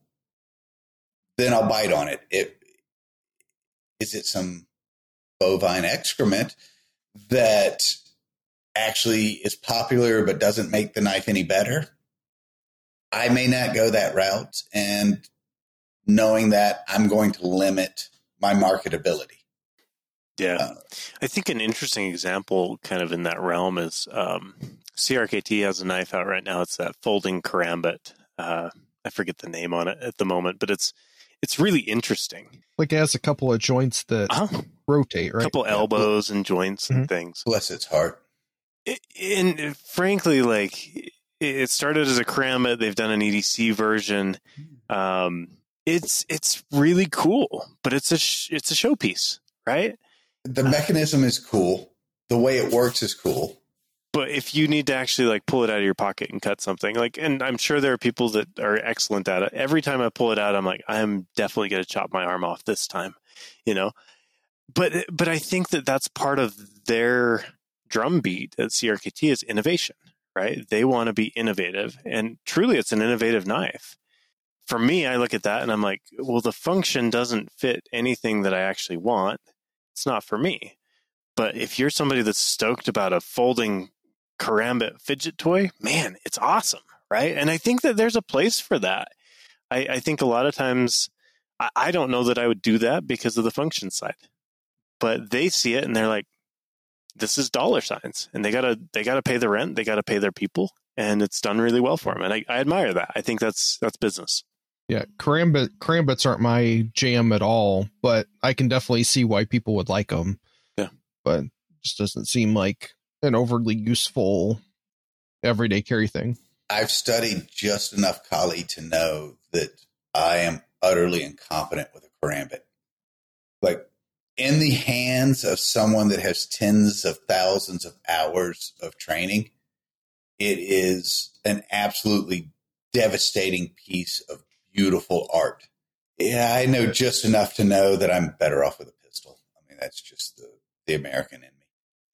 The name of the, the name of the knife is Provoke. If uh, somebody's listening at home and need to look that one up, uh, which is Dan, you did an episode on on legal uh, on this show, and you had a lawyer on here. I I would be curious to get the lawyer's opinion on knife names one day. Oh, Like if you showed up in court with with like a provoke, Yeah. does that help or hurt your case in terms of like the name itself? Right? Yeah, that's a great point because uh, I've worked with, I've had some protection dogs. I've worked with with trainers, and one of the very first things the trainers will teach you is your protection words should be things like defend, protect, because you don't want to be in court saying, "I then told Satan's helper, kill." No, no, no, no. You want to be sitting there saying, I told Fluffy McCloud to protect me. Yes. Like that is a really good point that I hadn't thought about to this point. Like if you're going to call your knife the Devastator, you may want to think that through three or four steps. Oh, there's some wild names out there too. I mean, and, Mm. and this is not ba- criticizing anybody's naming strategy, right? I actually think knife names are like you could do an entire podcast on knife names because It's it's, the most difficult thing I do. oh, I love it. I love it so much. I hate it. I love it. Oh God! See another again, 180 degrees off. I know, but we need both types in the world. Then I, I- you know, crispy nougat, chocolate coating. Like we work well together. That's right. But uh, it's it's interesting. You got names like like Malice and like just these really really aggressive knife names, and I always think, man, I hope nobody goes to court with that thing because you're just gonna lose. You're just gonna lose. I I I I design pulled knives. my knife. I'm sorry, you pulled out your what? oh, your throat ripper. Oh, I'm sorry. Let's make that 30 years in prison, not three. but but I do think that there's a science to to naming a knife too, and and I think that goes along with its intended purpose, right? Like we we just named this this fixed blade the Lulu. It's named after a pass up in in Montana, Lulu Pass, and it's easy to remember. I went to Lululemon myself. Which hey, I'll take it. It's it's memorable, right? Like it's something that people know. Easy to pronounce, memorable. two syllables. Uh, you look at the Hmm. banter, you look at the lander, cedar, lulu. All of these names that I use on my knives, I, I shoot for very simple, very memorable, and easy to spell if possible. Um, Double down on the easy to spell, by the way. yeah, Knafs. You can find me. I'm Ben Petersen. You can find me at Knafs.com. Hey, if they spell it out, they're going to find you, dude. I'm just saying. that's, that's true. K A. Yeah. But uh, I, I think that oh, I, I think no, that a lot of times people don't. They're just creating, but they're not thinking about knife design. And I actually had some great conversations in the jungle with Nemanja. Nemanja is from Serbia and designs for Condor. And I was like, Nemanja, you've designed a knife, and basically that's like one one corner of a a pillar, right? One corner of a building. It's a nice knife. But what about the name? Can anybody pronounce it? He's like, well, it's a Serbian name. And I'm not dogging on Serbia. He's like, it's a Serbian But name. Serbia is this much of the total world population. Right. And it's hard to pronounce and it doesn't spell easily because when somebody goes and types in a knife name, you want Google to be able to find it for them, right? And I, eh, Nemanja, tell me where the J is in that name. Nemanja. Yeah, it's, But there is one. yeah, right. And, and I'm not trying to dog on anybody's culture because a lot of times people will name knives. Oh, you are, and I'm telling Nemanja He's, when he comes in. he'll beat me up. whenever whenever he does come to Blade Show. He said next year. he is frightening. I'm not going to lie. It is supposedly it is. But but just conceptually, if your market is in America, you probably want to pick a word that Americans know and know how to spell. If your market is in South Africa, pick a name like I think I keep referencing Chris Reeve knives, but they have a knife called Mnandi, and I think it starts M N A N D I. Uh, it's hard to spell, right? And that's part of their shtick. They're Yeah. from South Africa. That's part of their their knife naming system. But I, I think that a lot of people say, well, my, my great grandmother's name was whatever hard to say name, and that's what they name it. And it's like, well, that probably wasn't a good marketing ploy for you. So, Yeah, start yourself off Um, with the best foot forward. yeah. So two syllables, easy to pronounce, easy to spell. I have a I have a friend that he he names his knives two syllables if they're less expensive knives, and three if they are more high end. Ah. Maybe that's getting in the weeds. I don't think it is. I really don't. Well, I, suddenly I jumped to Bentley, Krager. Uh, Mercedes. Koenigsegg. oh yeah, yeah, yeah. See now, it, apparently my standard for high end was just too low. You needed to to go up and notch. Lamborghini. But I, I think th- it kind of brings me to this point of like Ferrari. Oh yeah, no, no, it's it- it's creating yeah. on purpose, right? Like you're not just designing for yourself, and if you are, that's totally fine. But if you're designing to sell, you have to start thinking about the details and not just like Dan. You and I had a conversation about how you can tell a knife how good a knife maker is just by looking at kind of the center of the pivot that that uh, area of the bolster. And I think that's really great. I can tell you if a knife is going to sell by looking at its name, its product images, its website, all of these little things that help you understand like, okay, will this knife actually sell? Because there are some really there are some crummy knives that do incredible volume. And I think it's because they've packaged it in a way that is ready to sell. you can have a good product poorly represented and it's not going to Yep. sell. It's a little harsh, but we've said it repeatedly on the show. Better to have a mediocre product and good marketing than a good product and mediocre marketing, which isn't clearly an exaggeration to make a point. But to your point, good pictures. Um, for the back end guys, does it have a SKU with a description that saves them the time of creating that? Easy to pronounce, easy to remember, easy to spell. Look for common traits on trends. Yeah. I mean that's that's kind of the the demand driven design philosophy. Yeah. Yeah. It, it, it's it's a matter of like I think sometimes people say I am a knife maker and it's it's very narrow, right?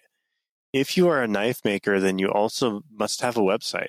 You must have the ability to get it in front of people. You must go to shows. And I, I think sometimes that gets People gotta yeah, I think you. that gets overwhelming for people that just want to live in their garage and make.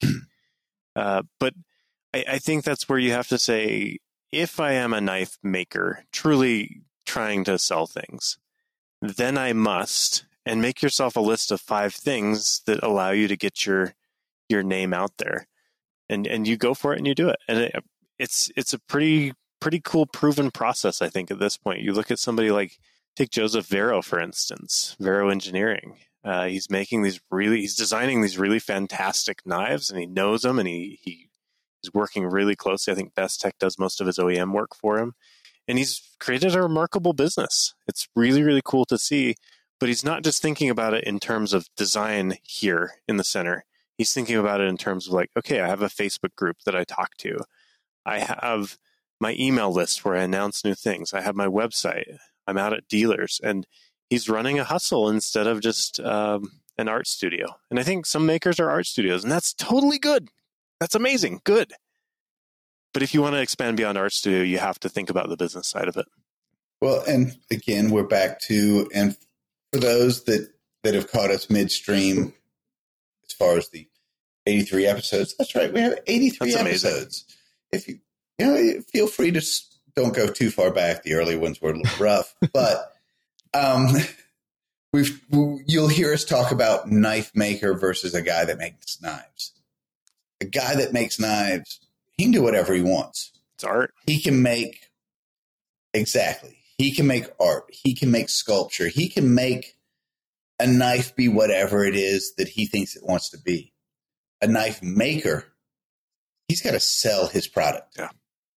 There's a there's Uh, a an artist that I really like named Michael Coleman. He's a local guy here in in Utah, but uh, he does these beautiful, beautiful kind of um, Rembrandt esque landscapes and things. It's, Ooh. he's a remarkable painter. Um, I, I've read a little bit about his history, and he he had all this talent, but he did his career did not take off until a gallery picked him up and started showing his work. And I mean, I think he's got he's got a painting in the White House now, and he's got like one in the Capitol. Like he's kind of got paintings in places that like he's a premium USA yeah USA painter, but you like nothing matters until somebody sees your work, and you have to think about that and from the beginning, sort of the, the begin with the end in mind mentality of how do you think about a design in front of people, not just in your workshop, And how do you make your design marketable?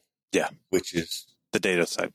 part of the shift in thinking that I've been having to work on is not just the story, but don't not just a good tool, but a desirable tool. Yeah. Would that be Yeah, I'd agree with that. and that's some heavy stuff. And I feel like everybody everybody should take a minute, take that in. I mean, this is uh we've laid down a little more information than we typically do. So take a minute, go to the bathroom if you need to. Um, I'm going to have a, a little sip of my China China. Um, oddly enough, made in France. Um, and we're going to come back to.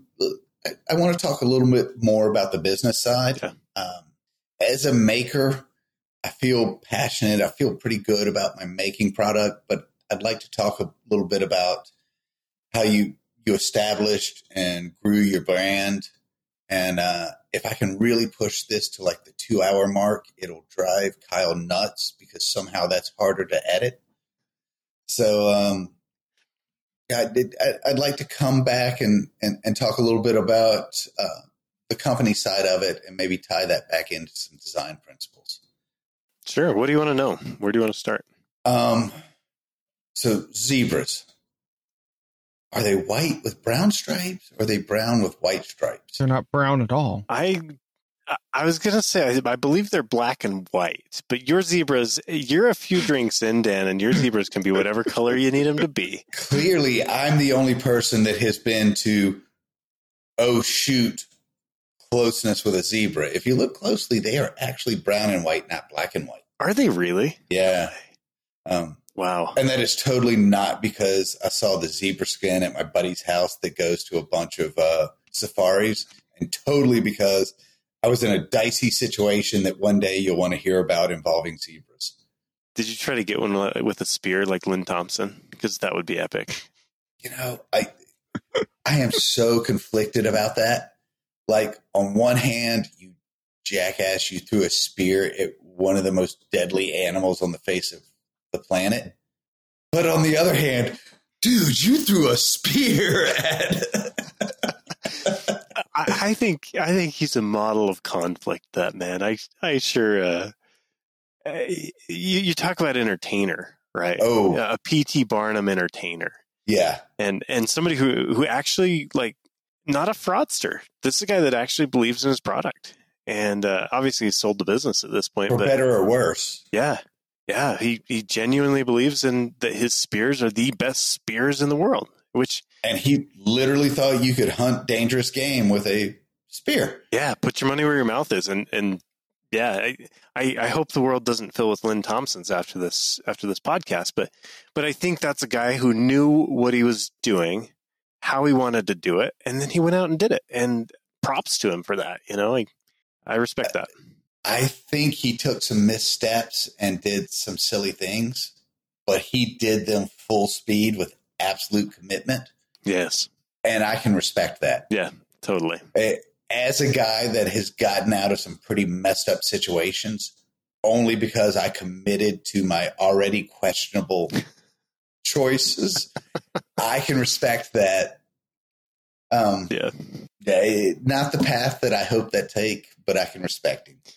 Sorry, I, I diverged just here, Dan. Uh, what do you want to know about the business? Like, where what are the things that would be useful for the folks that are listening? Um, we've got a pretty broad spectrum. I mean, of the eight to nine listeners we have, we've got like two or three that are hobbyists, and that's where they want to be, and they listen to us for technical information.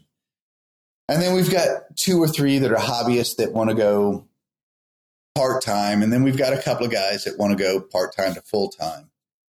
Uh, and I think a lot of us know the technical side of making, but struggle with things like how to establish and build your brand. Yeah. in I mean, you had a background in the front facing part of the business and doing the business, but you, in a very, yeah, I'm comfortable saying in a very short time, have established and defined a brand and started growing it. And How do you do that? Some combination of how did you do it and what are some things that you're glad you did and what are some things you wish you had done differently? Yeah. Um, it's such a good question, and I, I don't know. I, I go back to the old saying of like, it's an overnight success that's taken ten years, and that's the reality of it, right? Like, I, I spent time learning on somebody else's dime and getting paid for it, right? All of that algorithmic, Huge. yeah, all of that algorithmic learning at Blade HQ, and then CRKT, and Blade HQ again, and then corporate America. Like all of that is not to be cliche, but they're arrows in a quiver, right? Understanding where you buy uh, UPCs and how to fix them to your products. It sounds stupid, but like that's knowledge that I acquired throughout an 11 year career in retail. So I- think the, the trick for me has just been learning along the way and and then applying those those learnings as you go. I think a lot of people want to know it all overnight and uh, for me everything has been entirely calculated. It's been very um, consistent. Like I always wanted to start a business and I don't think I ever planned to start it in knives until I did. right? In fact, even when I when I finished the knife poster, um, I was getting feedback from my friend TJ Swartz. He's a, a maker up in Boise. I was like, TJ, is this a product or is this a brand? he's like, Ben, you're an idiot. He didn't say I was an idiot. He's too kind for that. But he's like, Ben, you'd be an Oh, idiot. he's Canadian. Yeah. He, he's like, you would be an idiot not to turn this into a brand. This is not a product. This is the start of a brand. And I was really grateful for that because I think I needed somebody to just push me over the edge to like have that mentality of like, this is not just a fun side project. This can be part of your life work. And so uh, I, I think one thing that I'm glad I did is I wasn't making products. I was making a brand from the very, very first product. I had a website set up, knafs.com. It was a five letter URL. It was known in the industry. It had 20,000 hashtag uses on Instagram, and nobody owned the URL. $12. I bought it. Well, I, I trademarked it. You know, I, I, I went and kind of did the due diligence to make sure that I could build a brand on this thing. Um, so I, I'm glad I did that at the beginning. I think that's one thing that many people kind of slide into things and don't know entirely what they want to do with it. I knew I wanted to create a brand. I didn't know where it would go. And to kind of piggyback on that, what do I wish I'd done differently? I imagine Knafs would be a company that made like accessories, that made posters and mouse pads and did co-branded posters and mouse pads. And I got about two collaborations into it and, and spent, uh, two thousand dollars and made fifteen hundred and paid a royalty of you know like I wasn't making any money and I realized like in the knife industry if you're going to be in the knife industry you must make knives in one form or fashion um, unless you're Wicked Edge or Work Sharp that makes sharpeners like that's their their gig their jam yeah. uh, you must be you must make knives um, you don't go to Blade Show and and I, I think there are exceptions uh, Lynch Northwest, I think, is a good example of that, making pocket clips for knives. Um, some people have made it via, I don't know, backspacers and aftermarket parts and scales and things like that. But ultimately, what I realized is if I wanted to actually run a business in the knife industry, I needed to make knives, design and make knives. And I, that that almost sounds stupid saying it now. Like, well, duh, Ben but I was like, uh, well, I have all these relationships and friends at all these companies, you know, I like, why don't I utilize that for, to build something new and, and interesting? But the reality is like people make money in the knife industry on knives. And so I wish I had gotten into that sooner and, and understood that sooner because I, I think I wasted a couple years thinking that I could be sort of this happy little dance with everyone sort of person. And that's not how business works. So, and you're not that pretty. That's true. I cannot be the belle of the ball because lots of reasons. Yeah. It, feet. But fate. Dan, you have exercised so much restraint tonight. We, Kyle's proud of you. I'm proud of you. We're just Yeah. proud of you. I, I appreciate it. I have, I, I got to be honest, I've done a lot of therapy over the last couple of years. I love it. Um, sorry, I'm, I'm actually looking over the notes because there's a lot that we've answered already. Um, before I start to touch in on some of like defining your style, your brand, Kyle, is there anything that you've wanted So to touch on? you had mentioned buying a you, okay, so thanks, Kyle. What I was saying you was mentioned buy, I don't know how you guys buying a host together. UPC. So I had always just thought Yeah. that was something you just kind of like went went to like a QR generator or whatever and made. There's actually like a Yeah. a company that standardizes that and Yeah, and it, it, okay, so this kind of goes back to your business model, right? So I do business on Amazon. Amazon uh, checks all of their UPCs against what's called GS1, gs1.org. Uh, So you actually have to go and buy the UPCs from GS1, and you pay a yearly fee to them. It's it's highway robbery, but it's part of the game. Uh, you pay a yearly fee to own that UPC and have it in their database. So when Amazon, when you upload a product to Amazon, it's checking that database and saying, okay, Knafs own this product, owns this product. It is legitimate on our website. Cool, you can pass. Uh, so yeah, you, you can go and buy old GS1 UPCs. Uh, they're probably 10 bucks for a thousand.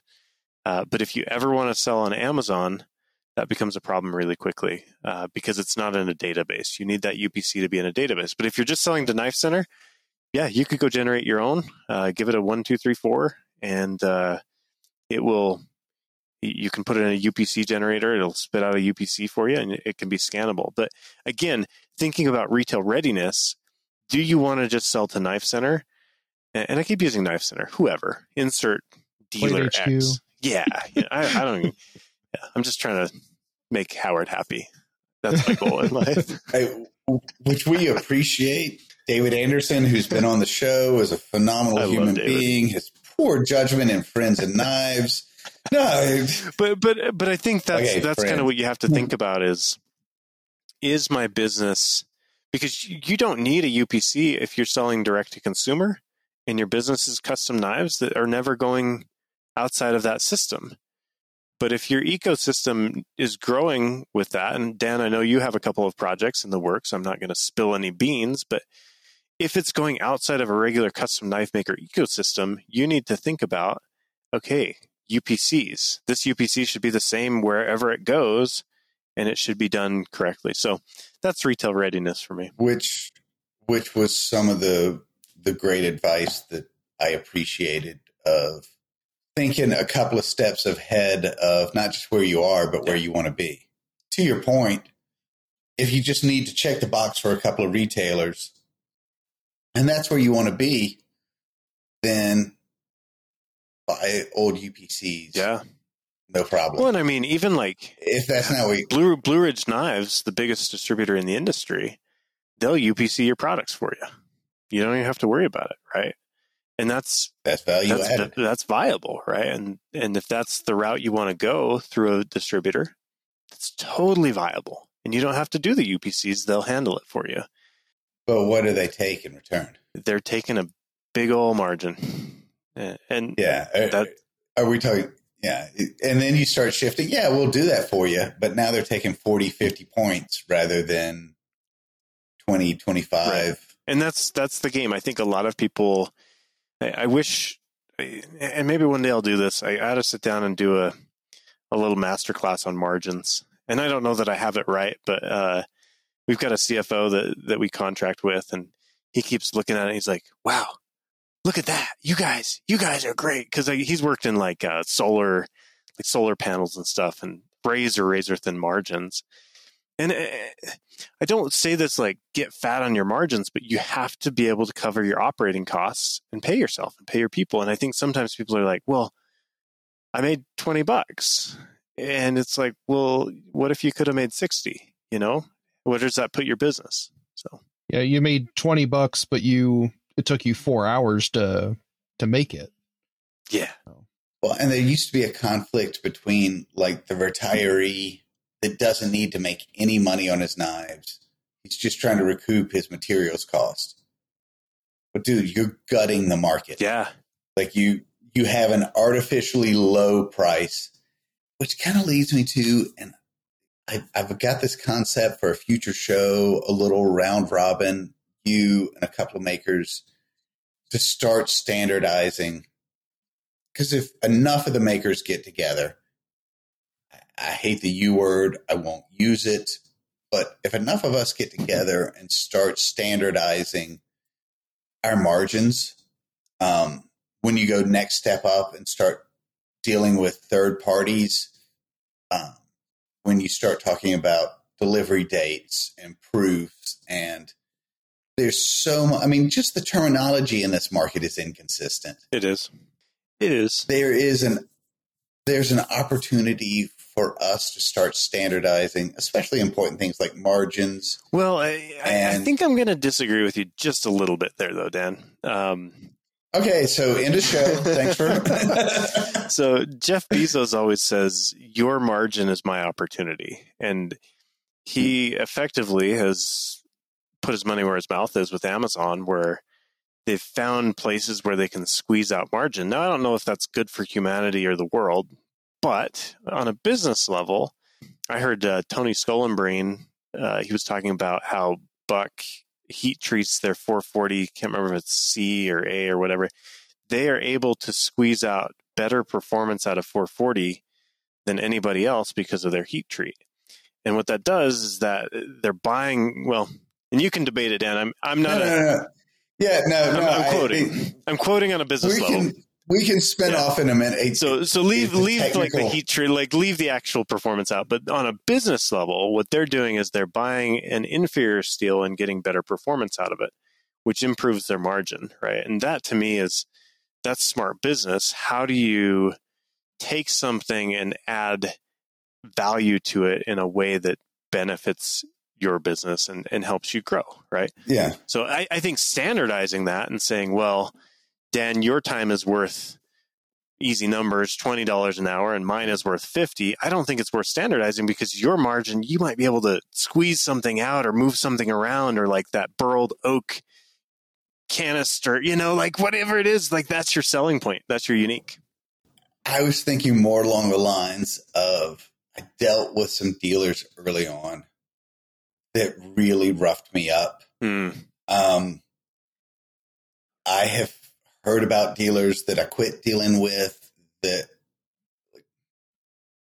um, young makers that don't know any better Yeah. or unestablished guys that are literally giving away the farm, Yeah. hoping for an opportunity with a third rate dealer that's not that's not going to market for you. They're not going to make up that margin they're beating you up on. Yeah. Um, and to prevent the flip side of it, the retired guy that doesn't need a profit margin from bottoming out the market on the rest of us. So not so much trying to standardize what each person's hourly wage is worth, Sure. but more of building a you you're offering me 15%? No, this the industry standard for full custom is 25. Like Yeah. I clearly understand you are trying to take advantage of me. Yep. Or the flip side of no, dude, you are an unestablished maker offering me a one-off custom piece. You get 25%. Right. You're not getting 10. Um Yeah. and that was more rather than try to standardize what everybody's profit margin is, more of a standardizing. What's what is what is happening in the industry? And Yeah, you know it's it's interesting on a on a business level i, I can't overstress the the importance of networking. Um, so last year we we were working on a whole bunch of margin stuff. We took it full time and went to blade show and i had a dealer kind of work me over on margin.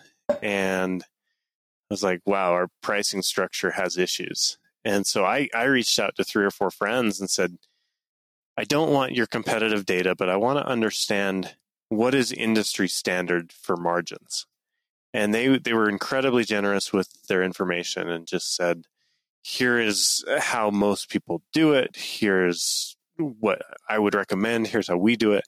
And they were they were super super helpful with it. And I, I think that's the power of like, Dan. You, you talk about hey fast success. It's like I have people on the line on speed dial that I can call and ask that question to, and they can walk me through it and, and be incredibly generous with their time, but also incredibly generous with their brains, with their knowledge, right? And and that is, I I think if there is a secret to success in any business, it is being able to give back and take from the industry that you're involved in. And sometimes you're taking, but the hope is uh, long term you're giving back and you're putting more into it than you took uh, I, I, think that's been a secret to our success and, and to my success within this industry. Hopefully, in the taking, you grow big enough that you can give more. Yeah. Yeah. Uh, it's one of the things that's impressed me about the industry is we're still small enough that we stay connected, that your reputation is vital. Yeah. And you made a point about being able to reach out to people clearly I've got a bias with the, the South Carolina Guild, but your guilds, your trade shows, that's a great place to make those connections, even if it's a guild out of your state, to make connections. So when you're wondering about pricing, yeah, that's a great source. And and I would even go beyond that too. Like a year ago in May, just as an example, I, I, called up a friend that has been in the industry for years and I asked him about margins. And, and in fact, on the way home from Colombia, uh, I was in the, the Bogota airport killing time and I got a call from him and he's like, Hey, I'm overwhelmed in life. How do I get my life organized? And I had a great chat with him about there's this book called Essentialism. Highly recommend. It's great. If you ever feel like your life and your your commitments to yes, the things that you've said yes to are like constricting your life. It's a great book. Anyway, we had this really wonderful conversation about his life, and I know his business well enough to kind of say, yeah, this you might consider doing this, this, and this, and it will help you kind of free up your time a little bit, right? And it's so one one year I'm asking him about margins, the next year he's asking me about like how do I get my life back, right? And and that to me is really valuable. And I I don't know that I helped him at all, but the the reality is those are the kind of relationships that to me are are kind of the the sweet fruit of business is those interpersonal relationships. Well, and it, it just kind of dawned on me that we've got an interesting opportunity here that Kyle is building his his custom line. That's kind of where his focus is.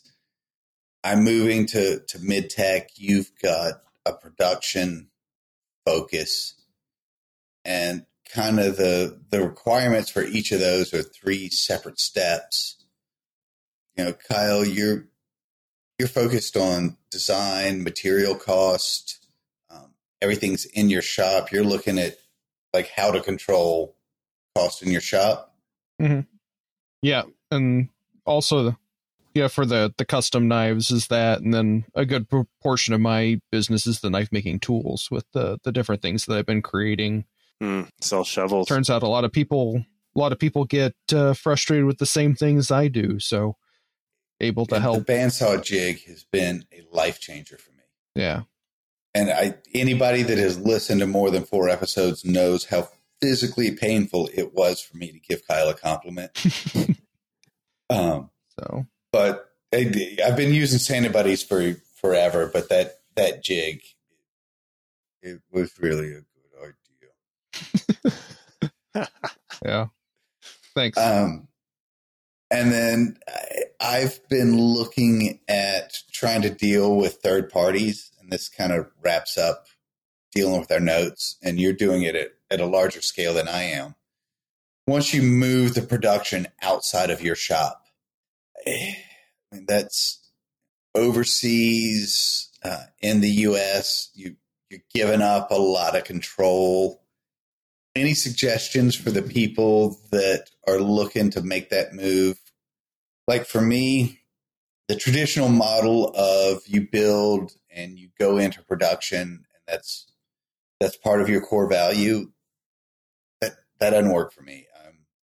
I'm years old, and uh, that's not a point in my life where I'm looking to make a lot of capital investments. So buying a bunch of machinery was not on the books. Yeah.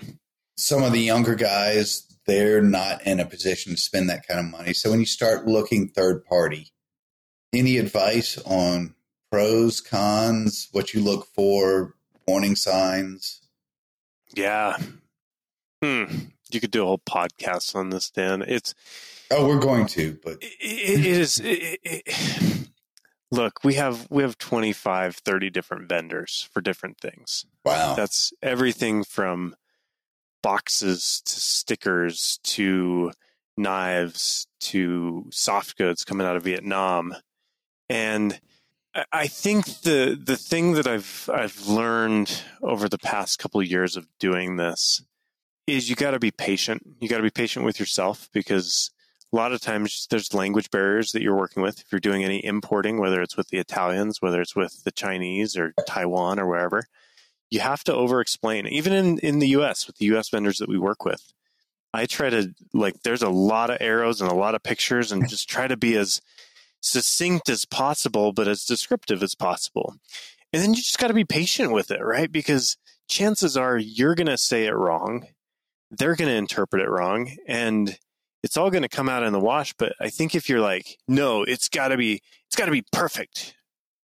Yeah, like i think you got to throw perfect out of the window if you're going to do anything oem like you just have to accept that on the communication side, whatever you want to, whatever you want to say, run it through Google Translate and then run it back to English.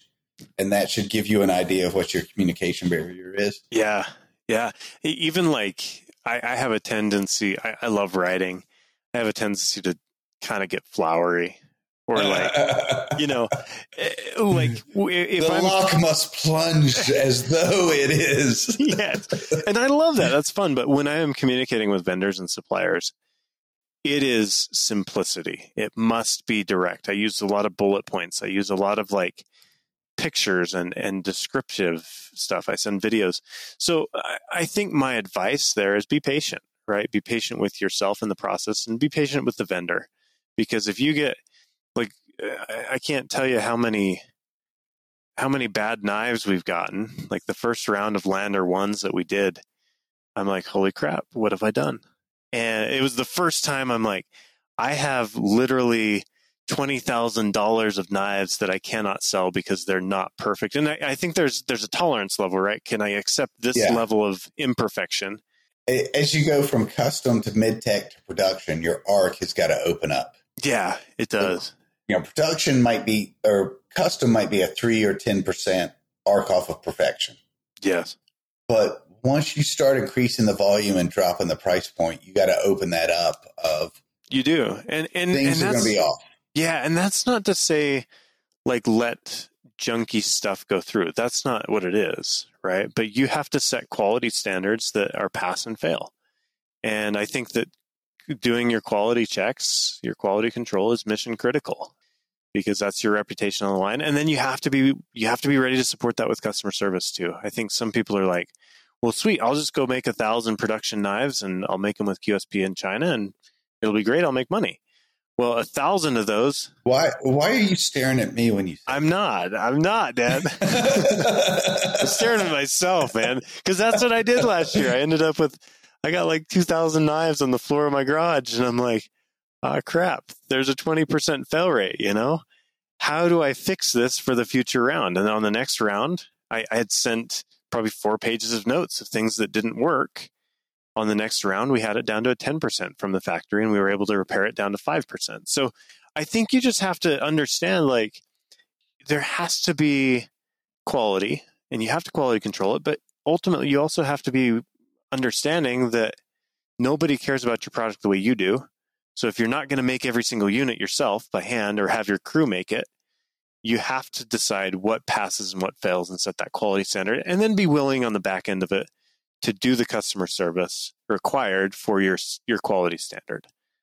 So that's maybe not what people want to hear, but that is the reality of, of high volume production. the upside to to this podcast is it's for makers. Yeah. Like, you know, we're going to tell you the pretty side, but you're also going to have to look at the Yeah. worst. A- And I, I- can't overstress the customer service side either. Um, the first person we hired at Knafs that was not not a neighborhood teenager because we we hired a lot of under the table neighborhood teenagers to roll posters and stuff. Um, God, dude, you can't say that. I said it. I said it. Literally, It's it's two hours in. Like the the you they know, can't turn me in. you know, you're you're you got a point. The DOJ agent that has listened to this much of the podcast deserves the conviction. I agree, but uh, You're right.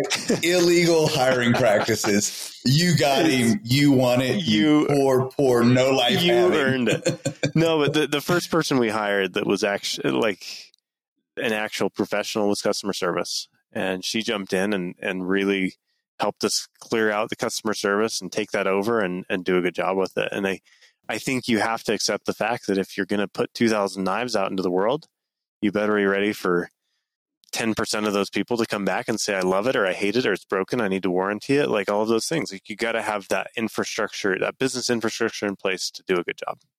Well, and if last year you did 200 and this year you're going to do 2,000, that's not going to be the same strain on your your internal, your infrastructure. Your mental health, is that what you're going to say?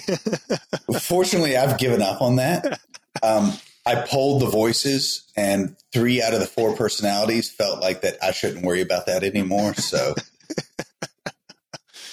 I love it. But that, Um, those are the realities of scaling. It, it like you just have to think I cannot do customer service all the time. So you either got to outsource it or you got to be comfortable doing 200 knives a year instead of 2000. Easy. And the other thing we've talked a little bit about, and one of the other things that I would love to be able to get all of us peons, army ants, however you want to think about it together on, is timing on some of the, and I'm going to own this right now. I got into it with a skewed perspective of this is what, how much time it takes for me to make 200 knives in my own shop. Scale that up to 200, 2000. That's not really the way the numbers work. And the more people you get involved, the slower it's going to take. So when you get into the third party realm, really got to reconsider your timescales Yes. it it has pained me. I have learned a lot of lessons, and I'd like a little of, of your opinion as well. I have really struggled to be able to go not from concept to delivery, but from final draft to delivery in less than a year. Hmm. Um, I may be screwing up and working with the wrong people, and dear God, No, are you- feel are you- free are- to. Yeah. Are you over, are you overseas or domestic? Uh, I've been domestically focused, and my reasons for that were one, one, well, several. I got a blue collar background. I, I served. I try to spend as much of my money in in the in the U.S. as I can. Yeah. Uh, and I looked at some stuff and a couple of people that I talked to, and they said, "Yeah, the money you saved going overseas." you're going to spend on you've got to have a contact representing you over there monitoring quality control and that sort of thing so even though up front it looked less expensive going overseas at the end the way i did the numbers and they their numbers i may have been wrong it looked going in the us was Yeah. was comparable in price, but I might be about to get a lesson on delivery times. Well, uh, it actually, I would say the the reason I ask. Let me let me talk about domestic first because that's kind of where you're doing business. I, I've noticed if somebody's on East Coast time, you better be ready to start responding to emails pretty early in the morning. If if you're on the West Coast, right? You're basically trying to squeeze as much out of a day as possible. So especially when it's communication back and forth. So if they come to you and they say, "Hey, what is the jimping supposed to look like on this knife?" If it takes you three days to respond to their email, you just lost three days, and those three days add up significantly over time. At best three days. You may have lost a week because it was three days on you and they need to process. So, so one thing I've noticed, and and I, I'll apply this to overseas manufacturing too. If you can keep the balls rolling, and they know that you're going to respond to their email within 20 minutes, and and I'm not saying you you don't disconnect from your email, but if you can be snappy on it, if you can, if they know like this guy is chomping on the bit, and we've set a timeline for this thing, this is our deadline, and this per like you as the maker are working toward that deadline, like what I've found is most vendors, most suppliers will hit hit the deadline because they know, oh, this person is engaged and He's rolling to get that. Yeah, he's for real. One thing I'd recommend with overseas, if you're working with China, they wake up at uh, 6 p.m. Mountain Time, and uh, that's about the time they get to work, and they go to bed at about they leave work at about 5 a.m. Mountain Time. So when I'm working with China, what I'm doing is I'm picking up an email as I'm going to bed, or, or I'm hitting them with a 6 p.m. email, and then getting a response, and then hitting them with a 9 p.m. email. Mm. And then if I'm up early, I can actually hit them at the end of the cycle. What that does is it shortens your lead time, your communication lead time by days because they're not waiting for a response from you.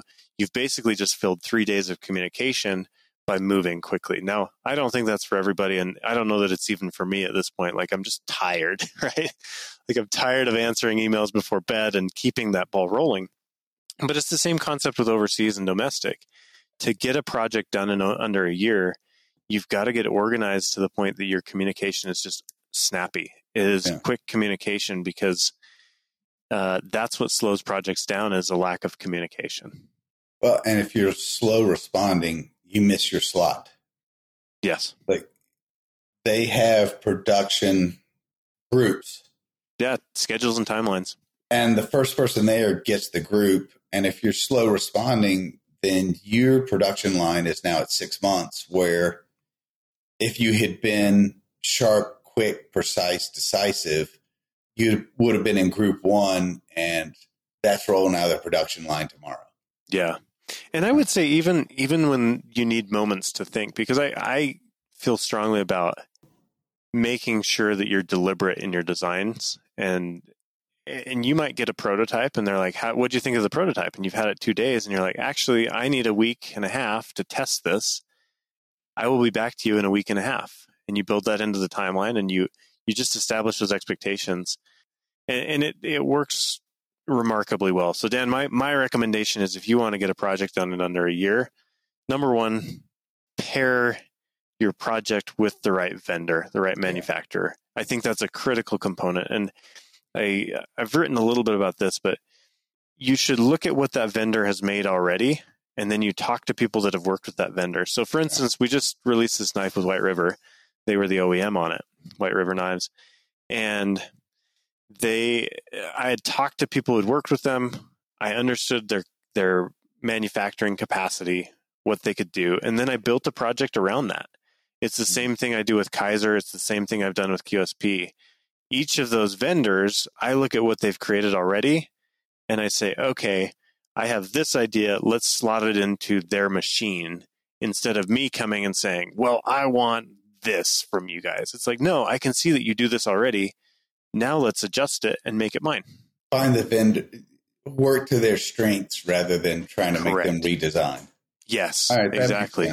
So, like this new knife has a Scandi grind on it. I knew that they had just come out with a Puko last year with a Scandi grind. So, like, cool. They've got the double disc grinder figured out to be able to do that. Same thing with like Kizer. Uh, they'd figured out how to do a crossbar lock and do it really well. I said, cool. It's, I'd like a crossbar lock in my line. Let's do this. Here's the capabilities. Can we use this component and that component? And you build around who is making the thing for you rather than trying to square peg round hole it and say this is what I need, you know. Side note, what has helped me working with different companies is leaving the door open. Hey, if you guys figure out a better way to do this, or you see a change that you need to make for your production line, I have found that that helps. Like I said, leaving the door open, they know their production line, they know the most efficient way to run things through there, at least give them the room to say, hey, if we change this radius by eight degrees, it'll run through our line better. Yeah. And that won't be universally true, but at least leave the door open for the guys on the floor to be able to give you feedback.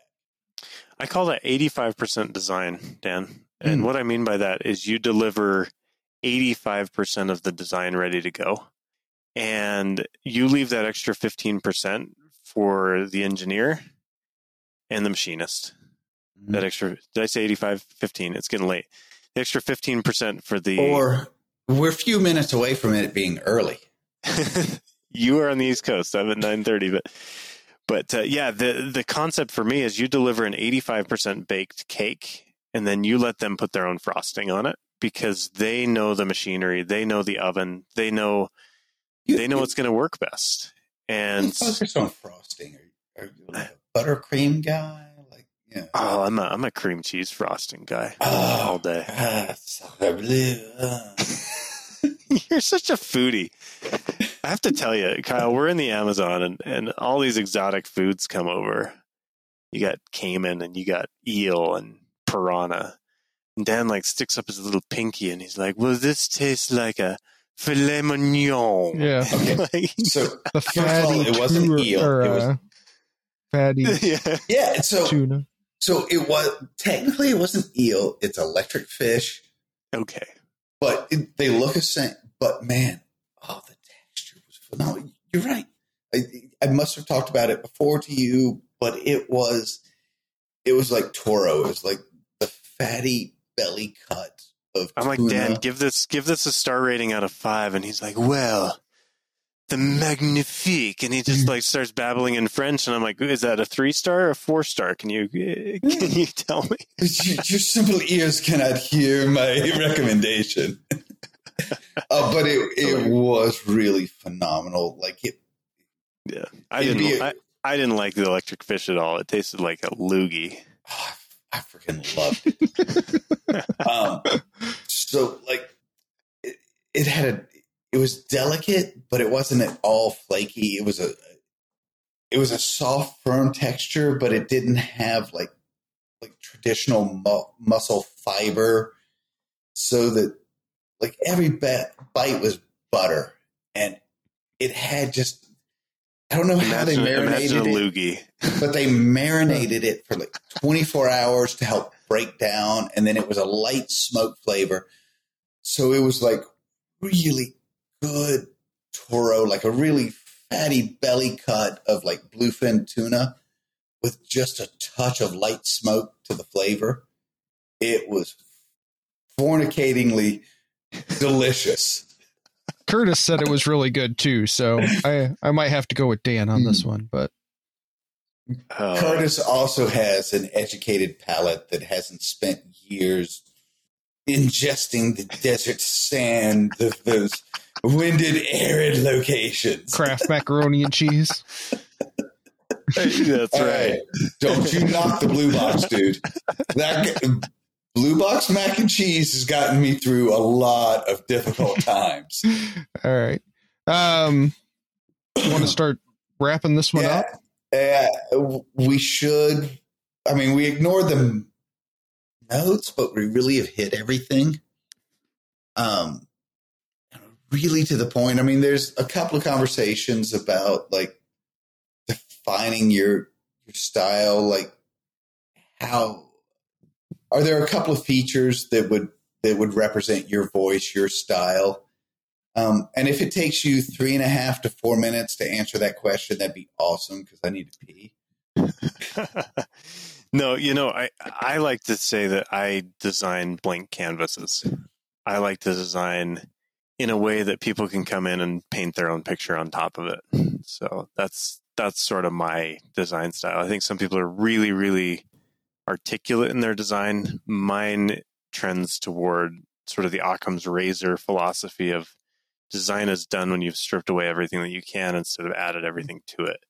Uh, so I definitely trend toward the simple. And that was kind of interesting too. Um, one of your more recent videos, I saw like they there was like some different scale design patterns that looked like they were like laser cut or something on there that you could add on and Yeah. um and then the the frosted donut blade HQ that they like to do with a lot of that stuff and I think there was a Yeah. another banter color combo I can't remember what it was called recently Yeah, yeah. The Blade HQ just did their Desert Warrior pattern on the uh, on the banter, and I think it's fun. You know, I, I I think sometimes when you deliver a knife that's really out there and crazy, like Elijah Isham's work comes to mind, just beautiful work, right? But it almost feels bad to carry a piece of art, uh, use a piece of art. They're art knives, and mine are very much blank canvases to do whatever you want. And and that's part of the design philosophy with Knafs too. We release all the handle scales uh, as cad files. We make them open source creative commons 4.0 Which so is awesome, by the way. thanks. It's and it's cool. I mean that's the thing as i feel like there are people that are infinitely more creative than i am why not make this easy for them to apply that creativity to my creation? And it, like you can't put a roof rack on your jeep until you buy a jeep and so i make them open source because somebody's going to go out and design a really killer roof rack for this jeep they got to buy my jeep first. Well, and on on one side, um, oh, on one side, you're arguably getting free R and D because they're figuring out answers for you, and then on the cold hard business side, on the back end, you're developing a whole market of people that like to tweak and mod their stuff. Yes. And it's interesting because I think some of these really talented garage makers are growing with Knafs. I look at uh, Barnescraft EDC. He's a guy out in, I think, Indiana, if I'm remembering right today, but he's a garage maker doing it part time. He does beautiful work. He takes my CAD file, I buy his scales, and it's increased his exposure and it's allowed him, I hope, to grow his business a little bit more. And it's sort of this I don't want to call it an art community, but it allows more people to be engaged in the product than I like symbiotic. You're Yeah, mutually beneficial. yeah, Um, Yeah. You're giving him a platform to work on, and then you're buying back a, an improved product that you didn't have to invest in. correct. And it's it's giving him the opportunity to put his product in front of a bigger stage, and I hope over time that turns into I don't know better better business Yeah, yeah, opportunities. for yeah. I'm a nice guy helping the Yeah. community. We we've established that already. There's also the the secondary benefit there too. Like bigger companies can't always adapt to somebody's like, I want this in this one particular handle color. Yeah. Like, here's a guy that can can help you out. So yeah. Yes. If you're not doing hundred thousand units, Buck isn't mod- modifying their handle handle scales. Yeah, they're not excited about that, right? So yeah, I, I would say my my whole design philosophy is keep it simple and Yes. and make it yeah make it as open as possible too. I mean, we're not giving away the CAD file of the whole thing, but I want people to be able to make it theirs and enjoy it and and be part of a community that's that's vibrant. Uh, two of the follow up questions are: What do you think's next? New materials, new designs. Oh. Where do you think the industry's headed? And why do you think a- it's kitchen knives? Why do I think it's kitchen knives? I love it. No, it's such a good question, Dan, and it's something I, I grapple with all the time because I, I almost feel like we're in a, this period of 1% better with knives, right? I don't know. Like, I look at what Winter Blades is doing with magnets. I think it's brilliant. I don't really want to be the guy doing magnets on my knives and, and trying to figure out the polarities of magnets. That's not what I'm passionate about. I think it's super cool. I think it's innovative, but that's not the niche I want to be in. I almost think for me, it's that 1% better philosophy of let's do customer service better. Let's do spare parts on our website. So, like if you own a motorcycle from 19, I, I own an XR400 uh, 1999 Honda. I can go on the internet and I can buy parts for that today uh, and slap them on the bike and, and go. for some reason, knives haven't grown up in this world where parts are easily and readily available. So we offer parts to all of our knives on our site. Uh, and that makes me happy. It's a dumb little thing, but like if you lost a screw, you don't need to wait for warranty to send you a new one. You can pay 30 cents for it and get it yourself. I have been trying for a year to get a replacement screw from Monterey Bay Knives. Mm. Loved their knife. One of the screws that has come out of the pocket clip. I got down to the point that I sent them emails. Just tell me what the pitch of the thread is. I'll buy one. If I could have gotten that replacement part conveniently, I'd have three Monterey Bay knives by now because I really like the knife. But it's a pain in the ass running that part down. Yeah. The fact that you'll send it out and don't do the, the BS around, send it to us and we'll evaluate and fix. And I think you really hit on on one of a couple of significant gaps in the industry. Well, it's it. I get the idea from it's it's the right to repair movement, right? A lot of there have been companies that for years and still will not let you self service your knife. If you disassemble, you voided your warranty. And I'm I'm a firm believer in this whole right to repair movement. I mean, this is and this is not knives. We're talking about John Deere. We're talking about Apple, right? Like, why are we not making and and call me a, an eco friendly tree hugger hippie, but why are we not making things that we can repair and that we can use and that we can pass down? Like, it just doesn't make a lot of sense to me that we're just single using things and then it wears out and we throw it away. Like, that doesn't make sense. Like, why don't we put the back end infrastructure in place to make these things sustainable in their own right? And that's part of what I'm trying to do. The the cold the cold part of me makes the argument of because you make more money selling a new product than a part. I uh, yeah. But then we now get into the the gray zones of capitalism and difference between short term profit, long term profitability.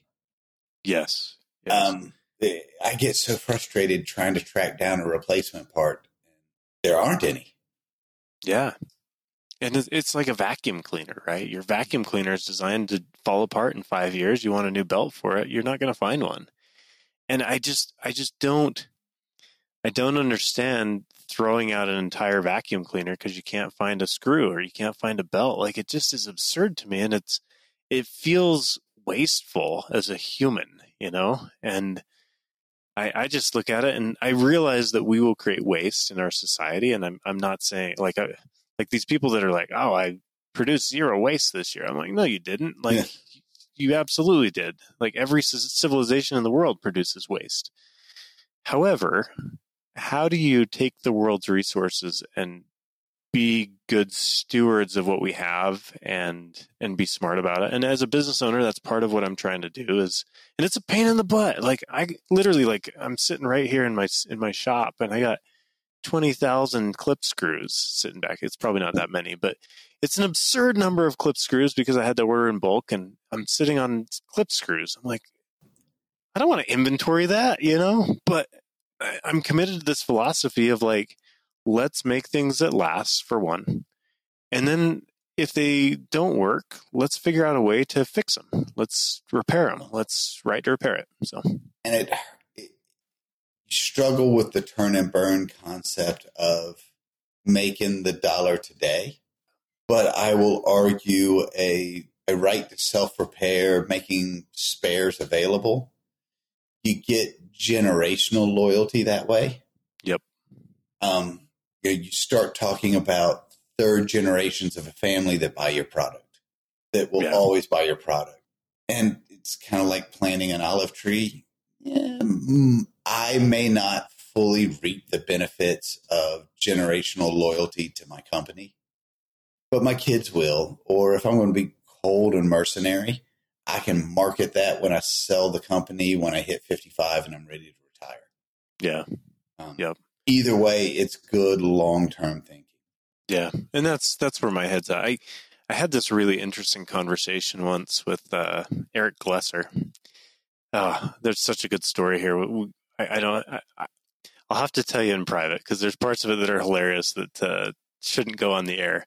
But uh, the Yeah. part that I think is, To is really that, you got to pay for the premium package. Uh, yeah, the premium package. Here's my Venmo. Um, no, so so Eric Glesser, I was trying to get him to do this promotion um, with these socks. We were doing socks at Blade HQ. Everyone had done it already. Benchmade, CRKT, all these companies. And Eric sits down and he's like, "All right, tell me about these socks you're doing." And I'm like, "Well, the alpaca or the merino. no, like that. Those are the questions. Are they are they fair trade, responsibly sourced, free range? And I'm like, look, man, they're just some marketing promo socks. And but he he kind of launched into this. He he sort of romanticized Spyderco for me a little bit, and he's like, you know, Spyderco, we've been around for. 40 years or whatever at the time. I don't remember the exact number. We've been around 40 years and we're going to be around another 100 because we're not thinking about the short term, we're thinking about the long term. And he's like, after Amazon's gone, after these other retailers have come and gone, Spyderco's still going to be here. And I was like, that feels like a little bit of hubris, but I like it. Yeah. And and he wasn't saying it in a prideful way. He was saying it in that we are thinking not just about today, we're thinking about the long term of this brand and this business, and we're going to move slow. We don't want to do your dumb sock promotion because it doesn't represent our brand. It doesn't go through our channels well the way we want. And here's why we're not going to do it because we are building a brand that is sustainable long term. And I respected that. I I haven't forgotten it. And on one hand, it could be hubris. On the other hand, do you want to do business with a company that doesn't plan on being here in 75 years? Seriously. I mean, Yeah. I want to do business with people that are planning on being around. Right. Their product will be here, their service will be here, their support will be here. Yeah. But I, I think our mentality is disposable, right? It's slash and burn disposable. That is that is the American way is let's Uh, cut down this forest and and you know, without any plan for replanting or whatever, right? Like it's just we move fast and break things. But also like I, I, I actually am going to go ahead and, and, and counter that point a little. okay, I'm leaving. Hey, thank God. I've been trying to get rid of you for like 30 minutes. Kyle's been giving me the this is going to be a pain in the posterior to edit. Um, traditionally, there's exceptions, but we tend to manage our resources fairly well. Um, I would argue that this cheap market concept, it's it's cheaper to buy a new one than repair this one, came late 70s, early 80s with a lot of the overseas products. Yeah. Where again, yeah, it's crap and it's only going to last five years. But it's so cheap, I'll just replace it again in five years. Right. And we got away from the third generational, I'm going to buy quality. It's not going to have a problem, but if it does, it can be fixed concept that was more. America arguably was one of the last frontiers. It was certainly the last first world country that they were at the end of the supply line. They had to be able to fix, repair, or make on their own. There was no production capability. So it's arguably fairly recent that we've gone to this disposable e- economy um, Yeah. where you throw it away rather than fix it. yeah. But I agree that the end the end result of that is is negative. We need to change this result apart from the, keep the money in the states. If you're going to pay somebody to do the work, you might as well pay your neighbor. Apart from that whole concept, rapidly we need to get back to fix, replace, or repair yourselves. Yeah. But I think a lot of people don't value that the knowledge to do that. Lots of people just want to do what they want to do and they want to just not have to do the other stuff. Yeah, and, and and there's an urban metrosexual whole facet that we could talk about. And there's a loss of being able to work with your own hands. That's a legitimate aspect. I'll I'll give it that. But I also think there's a, a chicken and an egg thing. Uh, there's a lot of people, arguably a lot of us. I mean, there are certainly things that my father used to fix that I don't. That comes from couldn't fix it, so I didn't learn how to fix it. And I think there's also a concept of late 70s, early 80s. A lot of people were buying the cheap product back to if it breaks, I can just replace it, but not paying attention to you're not paying your neighbor to make this anymore. And it took 10, 15, 20, 30, I'm getting old, a, a significant number of years before that that to start to show up and all of a sudden neighbor doesn't have a job anymore. Well, yeah, that's because rather than buy the locally sourced product that had slightly more cost but would last for 15 years, you bought the cheap stuff from overseas that you were going to replace every five years. There's a little bit of starting to, to reap the whirlwind that we sowed, in that, yeah, your dollar went further because you were buying the cheap thing, but you didn't pay attention to that you were putting yourself out of business. Hmm. That's deep. I love it. Um, I'm sorry, it was accidental. I really, that's not me. I didn't intend to do that. I love it, and, and I think those are those are the questions that you have to answer if you're going to be in business. You know, it, like, do you do business overseas? I do. I do a lot of business overseas, uh, but also like I'm trying to do more business domestically, right? And I think that's that's a smart uh, vertical integration or uh, spreading out risk strategy, right? Like, um, I've I've been in debates with people online. They're like, all knives from China are garbage. I'm like, well, actually, uh, I can show you some really good ones, you know. Um, and I, I love the the humans over there that I work with are incredible. Uh, but I, I think it kind of comes down to how do you want to run your business? How do you want to run your your finances, personal and business finances, right?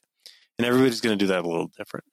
and there's some give and take. Uh, when I work locally, uh, one of the companies that are doing some, I'm working with doing some production work for me, I drove up, I checked out their facility.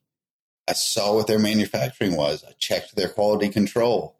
If there is an issue, I can meet the owner of the company at his office Monday morning.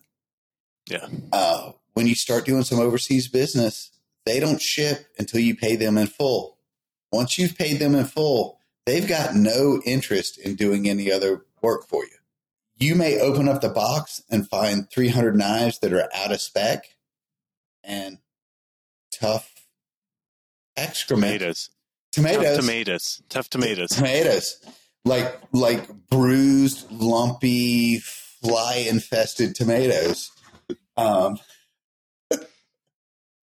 um, yeah, you've now lost the entire investment in that product.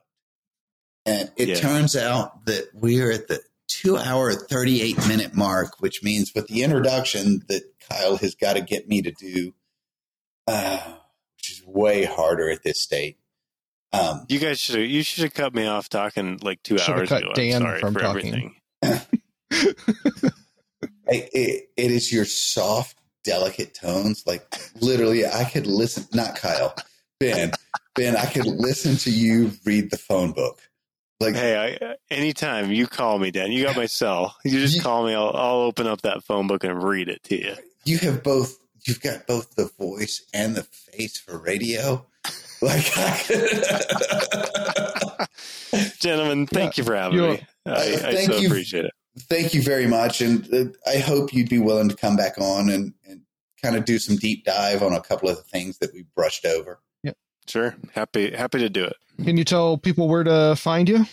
You can find me at knafs.com. That's uh, K-N-A-F-S dot com, knafs.com. Uh, that is my business. Uh, you can find me personally on Instagram, Ben underscore banters.